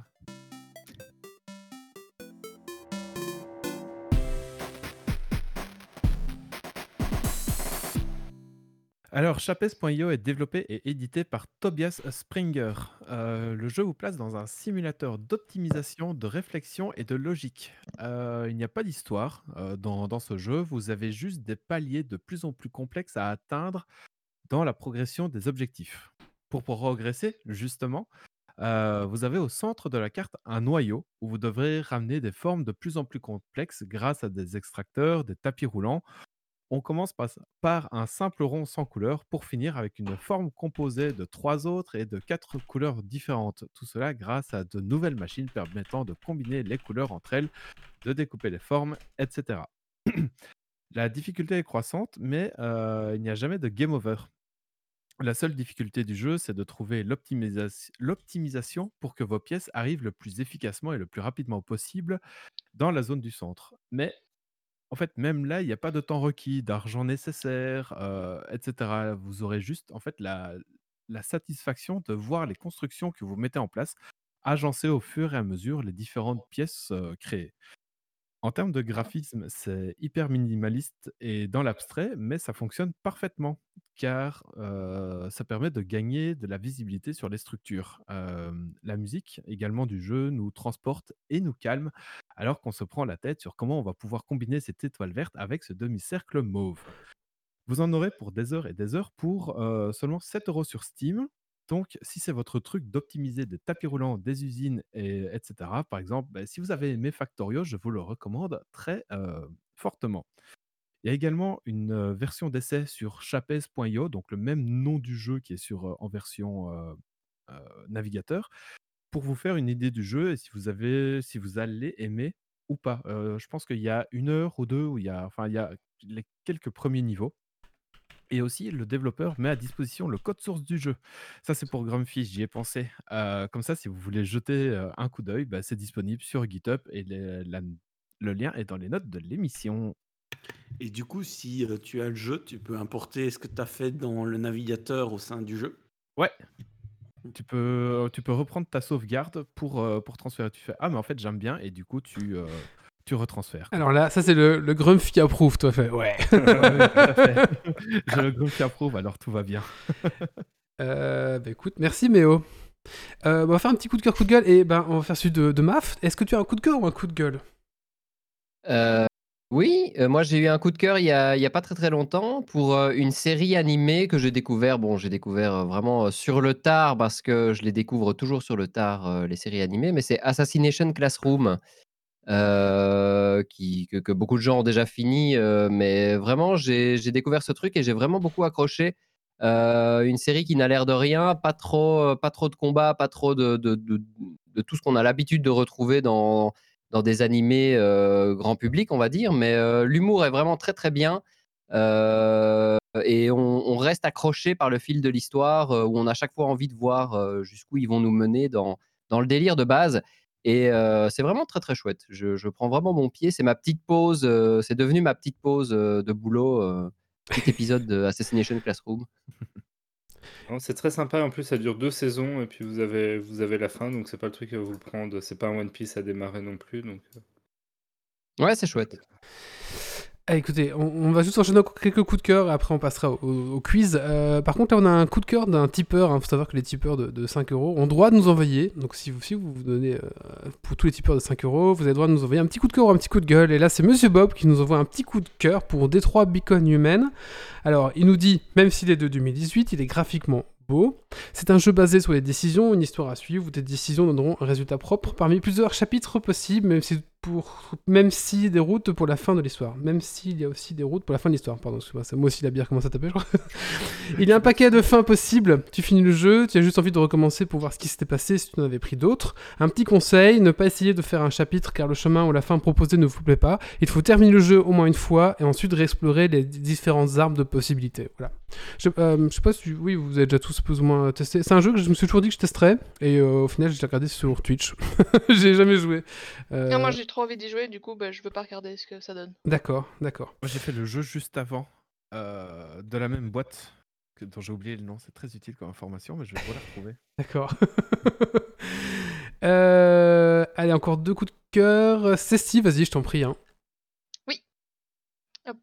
Euh, bah, du coup, moi, coup de cœur pour euh, The One. Euh, que donc que j'ai regardé et que j'ai fini très vite. Mais faut dire aussi que c'est seulement 8 épisodes, donc c'est peut-être pour ça que je l'ai fini très vite. Bon, d'accord, c'est 40 minutes l'épisode, mais ça fait que 8 épisodes, donc c'est très court. Mais en fait, c'est très chouette, c'est euh, un peu à la Black Mirror euh, comme ambiance, où en fait des chercheurs découvrent comment trouver l'amour, le vrai, grâce à l'ADN. Et en fait, ils, ils produisent une application pour, euh, enfin, pour trouver son match. Et le problème, c'est que ben, ça pose des, des petites tensions parce que quand tu es en couple et qu'il y en a un qui se dit Oui, mais du coup, est-ce que notre voisine, c'est pas le match de mon conjoint ou, ou de ma conjointe? Et donc, ben, voilà, c'est quand même, enfin voilà, c'est assez, assez chouette comme série. Mais où- oui, il n'y avait pas un Black, un Black Mirror là, sur ce sujet justement? Ben, me je semble, hein. En fait, en vrai, je, je veux regarder Black Mirror, mais le problème, c'est que je dois le, le regarder avec Méo. Et euh, euh, ben, en fait, j'ai le temps de le regarder et le re-regarder, et puis on pourra le regarder ensemble, je pense. Mais D'accord, mais il me Ah, semble voilà. qu'il y a un. Alors, je sais pas si la Chatron peut confirmer, il me semble qu'il y a un Black Mirror sur ce thème, un peu comme ça, avec. euh, Alors, je, me- je le confonds peut-être, mais en tout cas, il, y a déjà- il y a- il Mm. existe déjà quelque chose de ce c'est style-là. fort probable. Mais ça fait, vrai, ça fait très penser à Black Mirror avec euh, cette ambiance de lier la technologie avec quelque chose qui, enfin, qui bousille un peu les Je relations. euh. confirme dans la saison 4. D'accord, bah voilà. Ah, voilà. euh, Il y a bah, Mota, Mota Warrior euh, LG qui nous dit aussi pareil que si, si, il y a... dans les premiers épisodes, il y a ça avec une caméra dans l'œil. Ok, d'accord. Allez, Ouais, voilà. Grumpy, en bah, fait, c'est oui. c'est basé sur un roman, donc je pense que c'est peut-être pour ça que Black Mirror a déjà fait euh, là-dessus. Allez. sur le même roman. Juste pour ma, et si ta cousine est de son match génétique ah. Bah, tu go avec, hein, tant pis. Allez, euh, Grumpy, ton petit coup de cœur C'est ça, un coup de cœur. hein Vas-y, Grumpy, je t'en prie. Euh, ben, moi, c'est, euh, j'avais parlé de une série de romans que j'avais bien aimé qui est À la main d'heure. Et euh, il y a une version BD qui va sortir. Alors, j'ai pas encore pu regarder la BD, donc voilà. Mais comme j'ai vraiment bien aimé le, le, le cycle de romans et que j'ai vraiment envie de rester dans l'univers, ben, j'attends ça avec impatience. Et c'est un Ulule. Donc, euh, ben, pour ceux qui, qui veulent participer, ça vaut vraiment la peine. Ok. Et Doc Ever qui va nous faire un coup de gueule. Mais t'as déjà fait ce coup de gueule, Doc, non? Je t'en prie. Ouais, mais j'ai envie de le refaire. Ah, de d'accord. Bah oui. Vas-y, hein, vas-y. Non, mais euh, en ce moment, euh, je regarde beaucoup de vidéos sur YouTube. Alors, j'ai le malheur de consommer ça sur iPad ou sur mon, mon iPhone ou, et pas sur un navigateur web classique avec un adblock. Et euh, il y a de plus en plus de pubs sur YouTube euh, qui sont de plus en plus longues. Euh, et Bah, il faut- il faut nourrir MAF, hein, c'est premium euh, qu'on peut payer pour ne plus avoir de pubs, c'est d'office plus de 10 balles pour avoir en même temps euh, leur système de musique à la con qu'on ne veut pas. Et je ne comprends pas pourquoi ils font pas un niveau d'abonnement qui donne tous les avantages sauf la musique, c'est-à-dire la lecture qui se coupe pas, pas de pub, machin, ben, qui nous laisse payer à la limite 2-3 balles pour ça par mois, qu'on puisse décider de plus avoir de pub sans, vouloir, sans forcément payer pour leur truc de streaming musique euh, qui, qui est en fait complètement autre chose et pas forcément intéressant. Voilà, je comprends pas pourquoi ils proposent pas ça et, et, et du coup, ben, quand on veut juste consommer YouTube euh, pour les vidéos et pas pour la musique, sans pub, euh, faut soit décider de payer 10 balles, ce qui fait un peu cher, soit euh, faire avoir les pubs et ça fait Et je suis assez, je suis assez d'accord euh, pour rebondir sur, euh, sur, euh, sur euh, le, ce que tu dis, Wally. il faut nourrir les, les, youtubeurs et tout, mais c'est vrai que j'en parlais avec le chat il y a, pas très longtemps.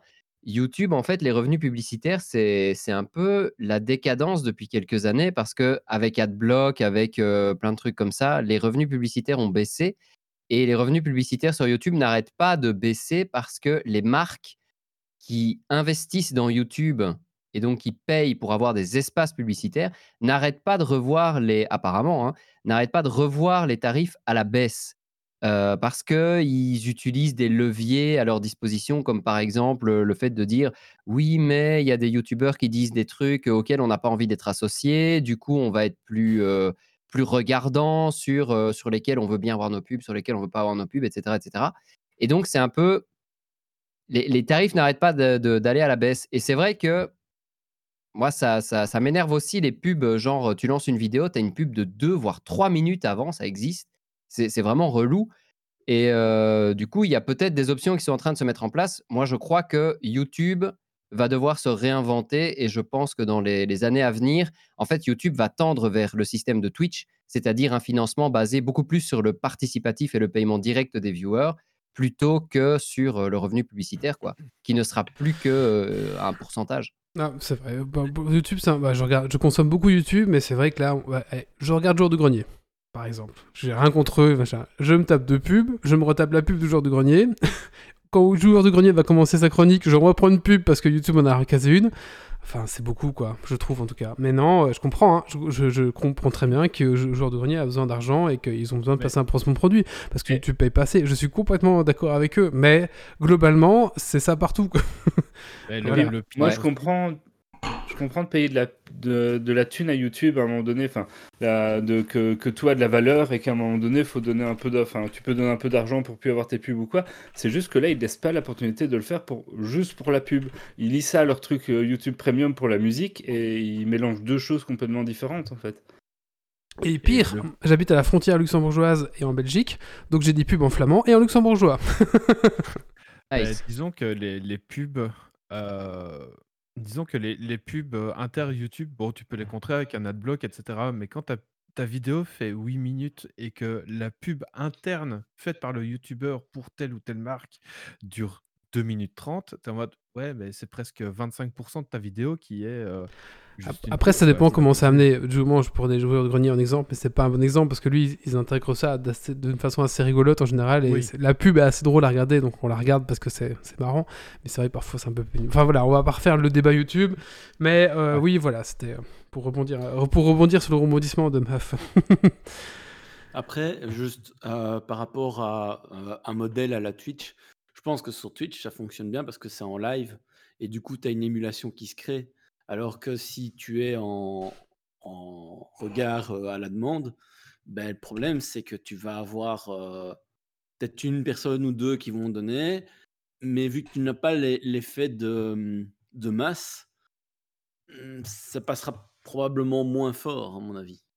Ben, c'est pas parce que tu serais étonné du nombre de milliers de vues que tu dois faire pour avoir l'équivalent d'un sub Twitch. Donc en fait, euh, tu sais, sur YouTube, maintenant, tu as le bouton rejoindre sur, euh, sur des Ouais. chaînes où, où c'est l'équivalent d'un sub. En fait, tu payes un abonnement à la chaîne et Mhm. du coup, tu n'as plus de publicité, etc. Et c'est un truc, je crois que je vais l'activer sur ma chaîne d'ailleurs, parce que c'est un truc qui reste, tu peux le paramétrer pour que ce soit 100% euh, optionnel, c'est-à-dire que si les gens ne s'abonnent pas, bah, ils ne perdent rien, mais s'ils s'abonnent, bah, ils soutiennent la chaîne et ils n'ont plus de pub, et bon, voilà. Euh, mais franchement, ça, contrebalance très très vite en fait euh, le, truc. Pour peu que tu aies quelques personnes qui, se lancent, ça contrebalance les pubs très très vite. Ah oui. Oui, c'est vrai qu'il y a cette solution aussi qui arrive. Ouais, c'est vrai que on voit, on voit pas encore beaucoup, mais c'est vrai que c'est possible. Bah, écoutez, on va clôturer ici ce petit débat sur YouTube, c'était intéressant aussi, mais on va faire maintenant le Dragon Quiz Point. Le Dragon Quiz Point, qu'est-ce que c'est? C'est un quiz à la fin de chaque euh, podcast où euh, les chroniqueurs et l'invité peuvent participer. Alors il y, a un- il y a un classement bien sûr du meilleur chroniqueur à la fin de la saison, mais aussi un, mais aussi la chatroom peut participer. Ce soir, on est nombreux, donc euh, c'est mieux qui va, qui va compter les points. Euh, alors comment ça se passe? C'est la première personne qui va répondre à la question qui remporte le point. Pareil pour les chroniqueurs. Donc il y a un point pour la chatroom et un point pour les chroniqueurs. Bien sûr, euh, vous pouvez tricher. Bien sûr, vous pouvez copier la- ce que les, les chroniqueurs disent. Enfin voilà. Donc il n'y pas, a pas vraiment de loi. C'est juste la première personne qui donne la bonne réponse qui remporte. Et c'est un quiz spécial. Euh, bah, Warhammer du coup. Allez, c'est parti, petit jingle.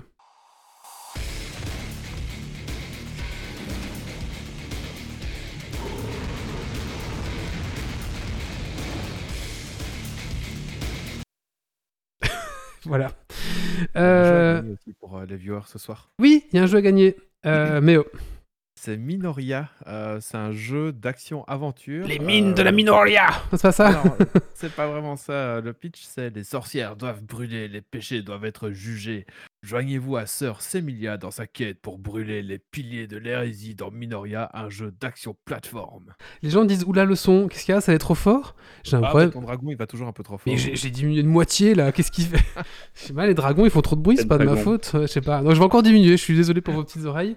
Et en plus j'ai préparé le coup, j'ai diminué exprès en me disant oh, c'est bon, mais ah, je sais pas pourquoi ça passe aussi fort? Je suis désolé hein, pour vos petits tampons. euh, Euh, C'est du métal, ça ne va jamais assez fort. Mais oui, c'est un peu métal, donc je sais pas. Bah, écoute, c'est c'est le générique était hyper fort. Bah, je suis désolé. En plus, j'ai diminué vraiment parce que c'était la remarque que j'avais pour. c'est pour vous réveiller un petit peu. C'est la fin du podcast. C'est ça pour faut réveiller pour le Dragon Kiss Point, voilà, c'est pour ça. Voilà, c'était métal, voilà. Allez, je suis désolé. Allez, c'est parti. Euh, petit quiz. Le dragon a arraché mes oreilles. Je suis désolé. Et c'était divisé de moitié, attention. Il y a 15 jours, des gens ont perdu Louis. Attends, vous avez juste perdu l'oreille gauche. c'est Voilà, c'est ça, ouais. Allez, c'est parti. Euh, Alors, c'est parti. Donc, la première, première personne qui donne la, la bonne réponse remporte le point. Il y a des questions faciles et des questions très dures.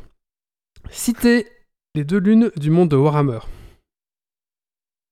C'est c'est au premier qui balance. Ah, euh, vas-y, vas-y, il n'y a pas de loi, vas-y. Manslib, Morslib. Très bien. Donc, c'est Morslib et Manslib, tout à fait. Un point pour Maf. Et dans la chatroom, on va mettre le point. Là, je vois à Oracti. Oracti, il est ouais. chaud là. Allez, euh, attention. Question suivante. Qu'est-ce que la gueule?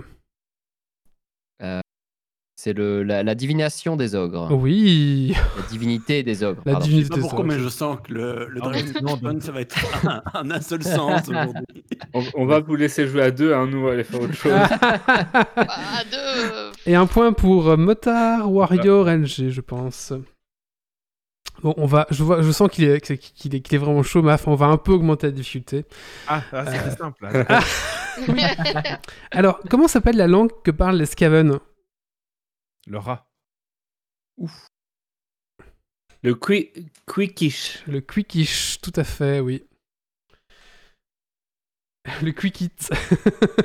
le Quickish. Non, c'est presque là- ça, ouais, c'est le Quickish, tout à fait. C'est le Quickish. Un point pour Doc. Mais il y a des vrais connaisseurs là. Non, mais je cherche sur Google. Hein, c'est Oracti. autorisé. Un point pour Ah Oracti. bon, mais il fallait le dire Ah, on Ah peut- oui, euh, le droit. On a dit qu'on avait le droit de tricher. hein. Eh, il n'y a pas de règle. Alors, euh, quel personnage a uni euh, une nation d'hommes qui, plus tard, deviendra la Bretonie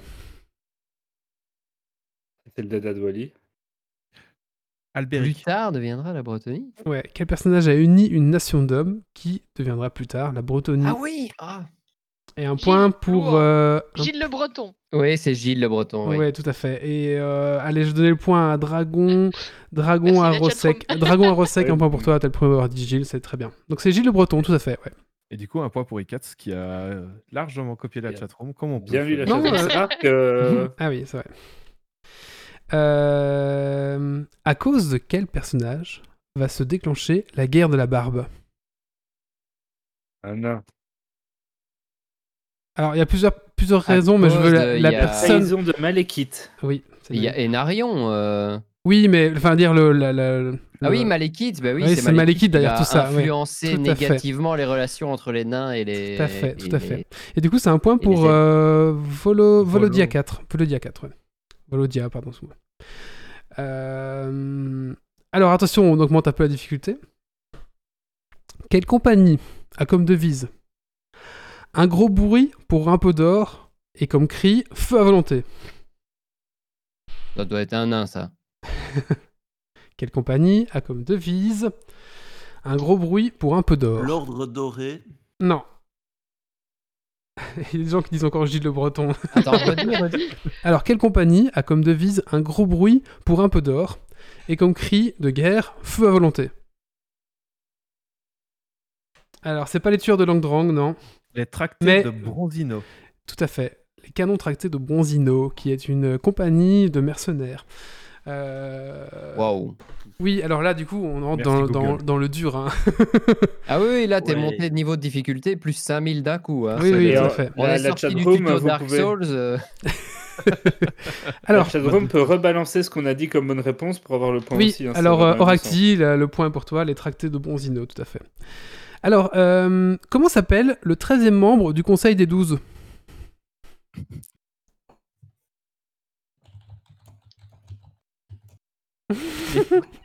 C'est là qu'il y a les claviers mécaniques qui s'expriment. Le raccord nu. Le raccord nu, un point pour euh, Doc et un point pour euh, Volodia 4, c'est ça. Bravo euh, Volodia, franchement, les, les questions sont assez dures là. J'ai encore des plus dures.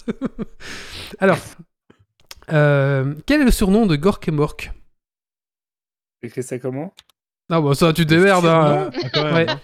Quel est le surnom de Gork et Mork Brutal mais rusé.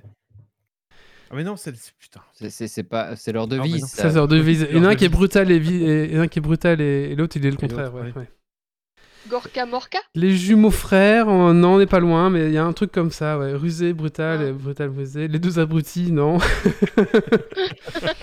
Comment ça Quel est le surnom de Gork et Mork, Dumb et Dumber. Mork et Gork, c'est très drôle. Gorka Morka, non. Non. Ça, c'est très dur, hein. C'était dans le livre. Tu, euh, tu peux répéter la question euh, Je crois que c'est dans le Félix et Gortek. Hmm. Euh, plus- Oui, c'est le livre, c'est dans ce livre-là qu'il y avait ça. Le surnom de Gork et Mork. Boulet Bill, c'est drôle. Je- je- on va donner la, Alors la- alors, du coup, la, la- la réponse c'était les frères bagarreurs, c'est leur surnom. Voilà. Ah ouais. Voilà, c'était un niveau très très. Mhm. Euh, on redescend un peu euh, plus facile. Ouais. Quel personnage marquera la fin des temps?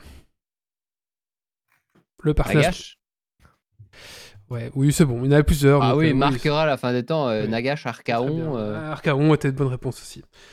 Il y avait Ah. aussi euh, Tankiel aussi. hein. Je pense que les trois, euh, le trio gagnant là. Euh, oui, donc les gens qui ont dit Archaon ou Nagash, c'est le point. Donc on va donner le point à.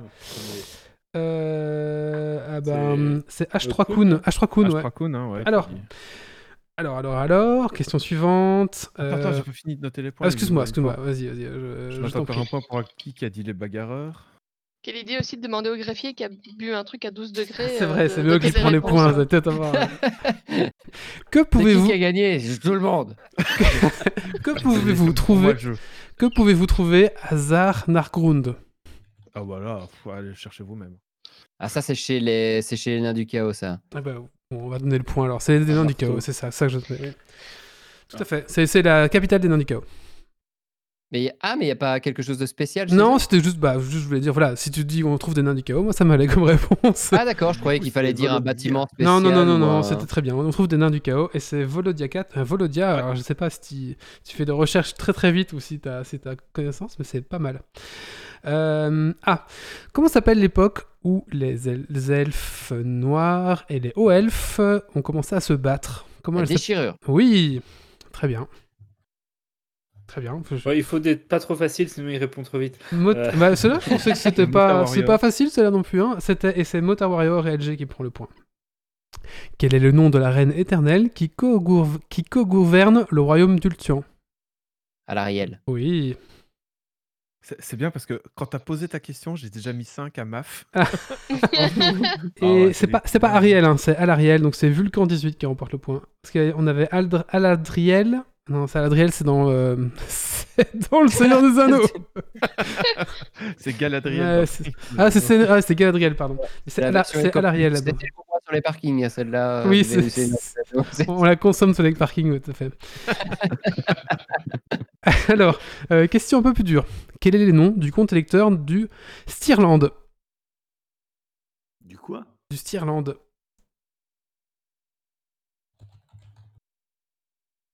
Balkany. non, Boris. Stormbringer, c'est pas Oh non, ça. euh, Alberic Alberic, Anderson Alberic, ouais. Comment? Redites? Alberic O. Anderson. Oui, c'est Graf Alberic Haupt Andersen, tout à fait, ouais, c'est ça. Et un point pour Oracti. Un point pour Ouais. Oracti, ouais. Pour que le point soit valide, il faut boire à- une bière à 12 degrés et le prononcer premier coup. Alors, qui est Azazel? Euh, c'est un démon, mais euh, Il faut un, faut un peu pré- plus préciser. C'est un J'ai jeune plus- Unberogen. Azazel, c'est Azazel, merci Oracti. c'est un mais c'est démon. pas un démon. de Sinch, C'est le prince Un démon de. Comment t'as dit Sinch. Avant, c'était Guéréon. de Slanesh. Oui, c'est un, dé- un prince démon, c'est avant Slanesh, voilà, tout à fait. Un point pour Méo. Euh, Et voilà, Motar Warrior qui dit que c'est le premier démon majeur de Slanesh, tout à fait. Euh, Donner un duo célèbre qui comprend un nain et un humain. Genre et Marcus. ça sur Google. T'as dit quoi, euh, euh, Maf? Gotrek et Félix? Oui, voilà, ouais, c'est facile ça. J'aurais que Marcus, ça marchait aussi. Euh, quelle race s'oppose pendant la guerre de la barbe? Attends, attends, il y a la chatroom. Pardon. Des nains et des elfes. Oui, tout à fait. ouais. Alors, on a Gotrick et Félix. Oui, Félix et Gotrick. Gotrek- On a Gotrek et Félix. Oui, c'est ça. Donc tu peux donner le point. Je l'ai dit au pif total, mais je me suis dit qu'avec ce nom-là, Astanwoog, Astan, ah pardon, Astangoon euh, qui a le point du coup pour Gortrek et Félix. Et après Nain et Elf, tu peux donner le point du coup à H3 Kun, tout à fait. Euh, C'est Ekun. Comment tu dis? Ekun. Ekun, pardon, excuse-moi, on prononce mal. euh, Ah bon, en tout cas, je, je passe ma vie à écorcher des pseudos. D'accord. C'est vrai qu'on dit pas M4F. Oui, mais je me posais la question trois fois au début du podcast quand même. hein. Euh, bah écoutez, voilà, je pense que j'ai donné c'est moi les- qui ai dit la bonne réponse, mais pour le dernier. Pardon. Voilà, bah écoutez, j'ai posé toutes mes questions. J'espère que ça vous a un peu plu. Donc il y avait des, des questions un peu plus dures, des questions un peu plus faciles. Mais oh, les points, s'il te plaît. Oui. Mais oh C'est bon. Alors, nous avons euh, Maf avec 6 points, Oracti avec 5 points, Mota Warrior LG avec 3 points, Doggiver 5 points, Dragon avec 1 point, Ikat 1 point, Volodia 4 3, Meo 3, Ekon 2, euh, Volcan 18 1, Astangun 1 et Wally 3 points parce que c'est lui qui a fait le Dragon Quiz Point. Du coup, le jeu Minoria revient à Oracti. Ok, bah très bien. Moracti, euh, pff, Oracti, Moracti. Oracti, on va te contacter donc euh, en privé sur Twitch et on t'envoie ce fameux jeu euh, Minoria. Voilà, tu nous diras des nouvelles. Farme bien les péchés et l'hérésie. C'est- c'est- c'est- Non, mais- Et puis, allez, pour le coup, vous avez tous 12 degrés aussi. Allez, hop. Mais c'est le, speech- c'est le pitch du jeu. les péchés et l'hérésie doivent être brûlés et, et Oui. jugés. Oui, mais oh, bah merci en tout cas. Écoute, on va euh, remercier Maf, bah, et GG Maf aussi, hein, GG Maf qui quand même euh, finit. oui. euh, Ouais, J'ai sauvé la face. Ouais, oui, t'as sauvé la face parce que, attention. hein. Euh, écoute, bah, en tout cas, un grand merci à toi d'avoir participé à ce podcast. Euh, j'espère, Bah que non, tu, mais c'était cool. j'espère que tu t'es bien amusé. Euh, merci à la Chatron d'avoir participé ce soir. C'était vraiment très sympa de vous avoir. Merci à mes chroniqueurs aussi d'avoir préparé toutes ces petites chroniques rien que pour vous. Je vais vous donner rendez-vous dans 15 jours. Euh, pour le prochain Geeks League, on va recevoir Bad Geek. Alors, Bad Geek, qu'est-ce que c'est? C'est une association, une SBL, euh, qui en fait euh, aide les créateurs de contenu audio, vidéo, podcast, etc. Et qui les aide, qui leur propose plein d'outils. C'est vraiment sympa. Nous, on est partenaires avec Bad Geek depuis très très très longtemps, donc ils rediffusent notre podcast gratuitement. Et ils passent des accords avec Enfin, ils essayent de promouvoir vraiment le podcast en général et, les créateurs. Et c'est une SBL, c'est vraiment sympa. Je vous conseille de. Ben, de d'aller un petit peu jeter un œil. Ils ont vraiment plein, plein, plein, plein de choses sympas. Et d'ailleurs, je crois qu'ils ont leur euh, 24 heures podcast bientôt, là, dans, d'ici une semaine ou deux. D'ici, enfin, du coup, ça les embête un peu. Bon, voilà. La semaine prochaine, il y a les 24 heures podcast Podren qui s'appelle ça. Donc, si vous voulez voir un petit peu ce qu'ils font. Et du coup, on va les recevoir, les créateurs, parce que c'est vrai qu'en 10 ans, euh, jamais trop reçu ni même parlé. Donc, on s'est dit, bah tiens, ce serait quand même sympa de les recevoir. Et donc, ça va parler essentiellement de création de contenu, de podcast, ce genre de choses. Voilà. Et notamment de. De... On a eu tout un débat notamment à un moment donné où des sociétés ont voulu commencer à faire payer des podcasts. Eux, ils sont un peu opposés à ça, donc on va avoir un peu tout ce débat autour du podcast, libre accès, ce genre de choses. Donc ça peut être vraiment très très intéressant. Euh, je remercie encore une fois Maf. Euh, alors si vous connaissez pas Maf, vous pouvez le retrouver sur Twitch. Euh, vous tapez euh, M4F euh, Gaming. et vous allez le Voilà, c'est la M4F que je préfère. Oui, tout à fait. hein. c'est bon. Voilà, donc vous pouvez le retrouver sur Twitch tous les soirs, hein, plus ou moins. Presque. Presque tous les soirs. Euh, et aussi sur YouTube. Voilà, là sur YouTube c'est tous les soirs. hein. Si vous commencez maintenant, vous pouvez regarder euh, très longtemps Maf. hein. Oui, voilà, c'est ça. Voilà.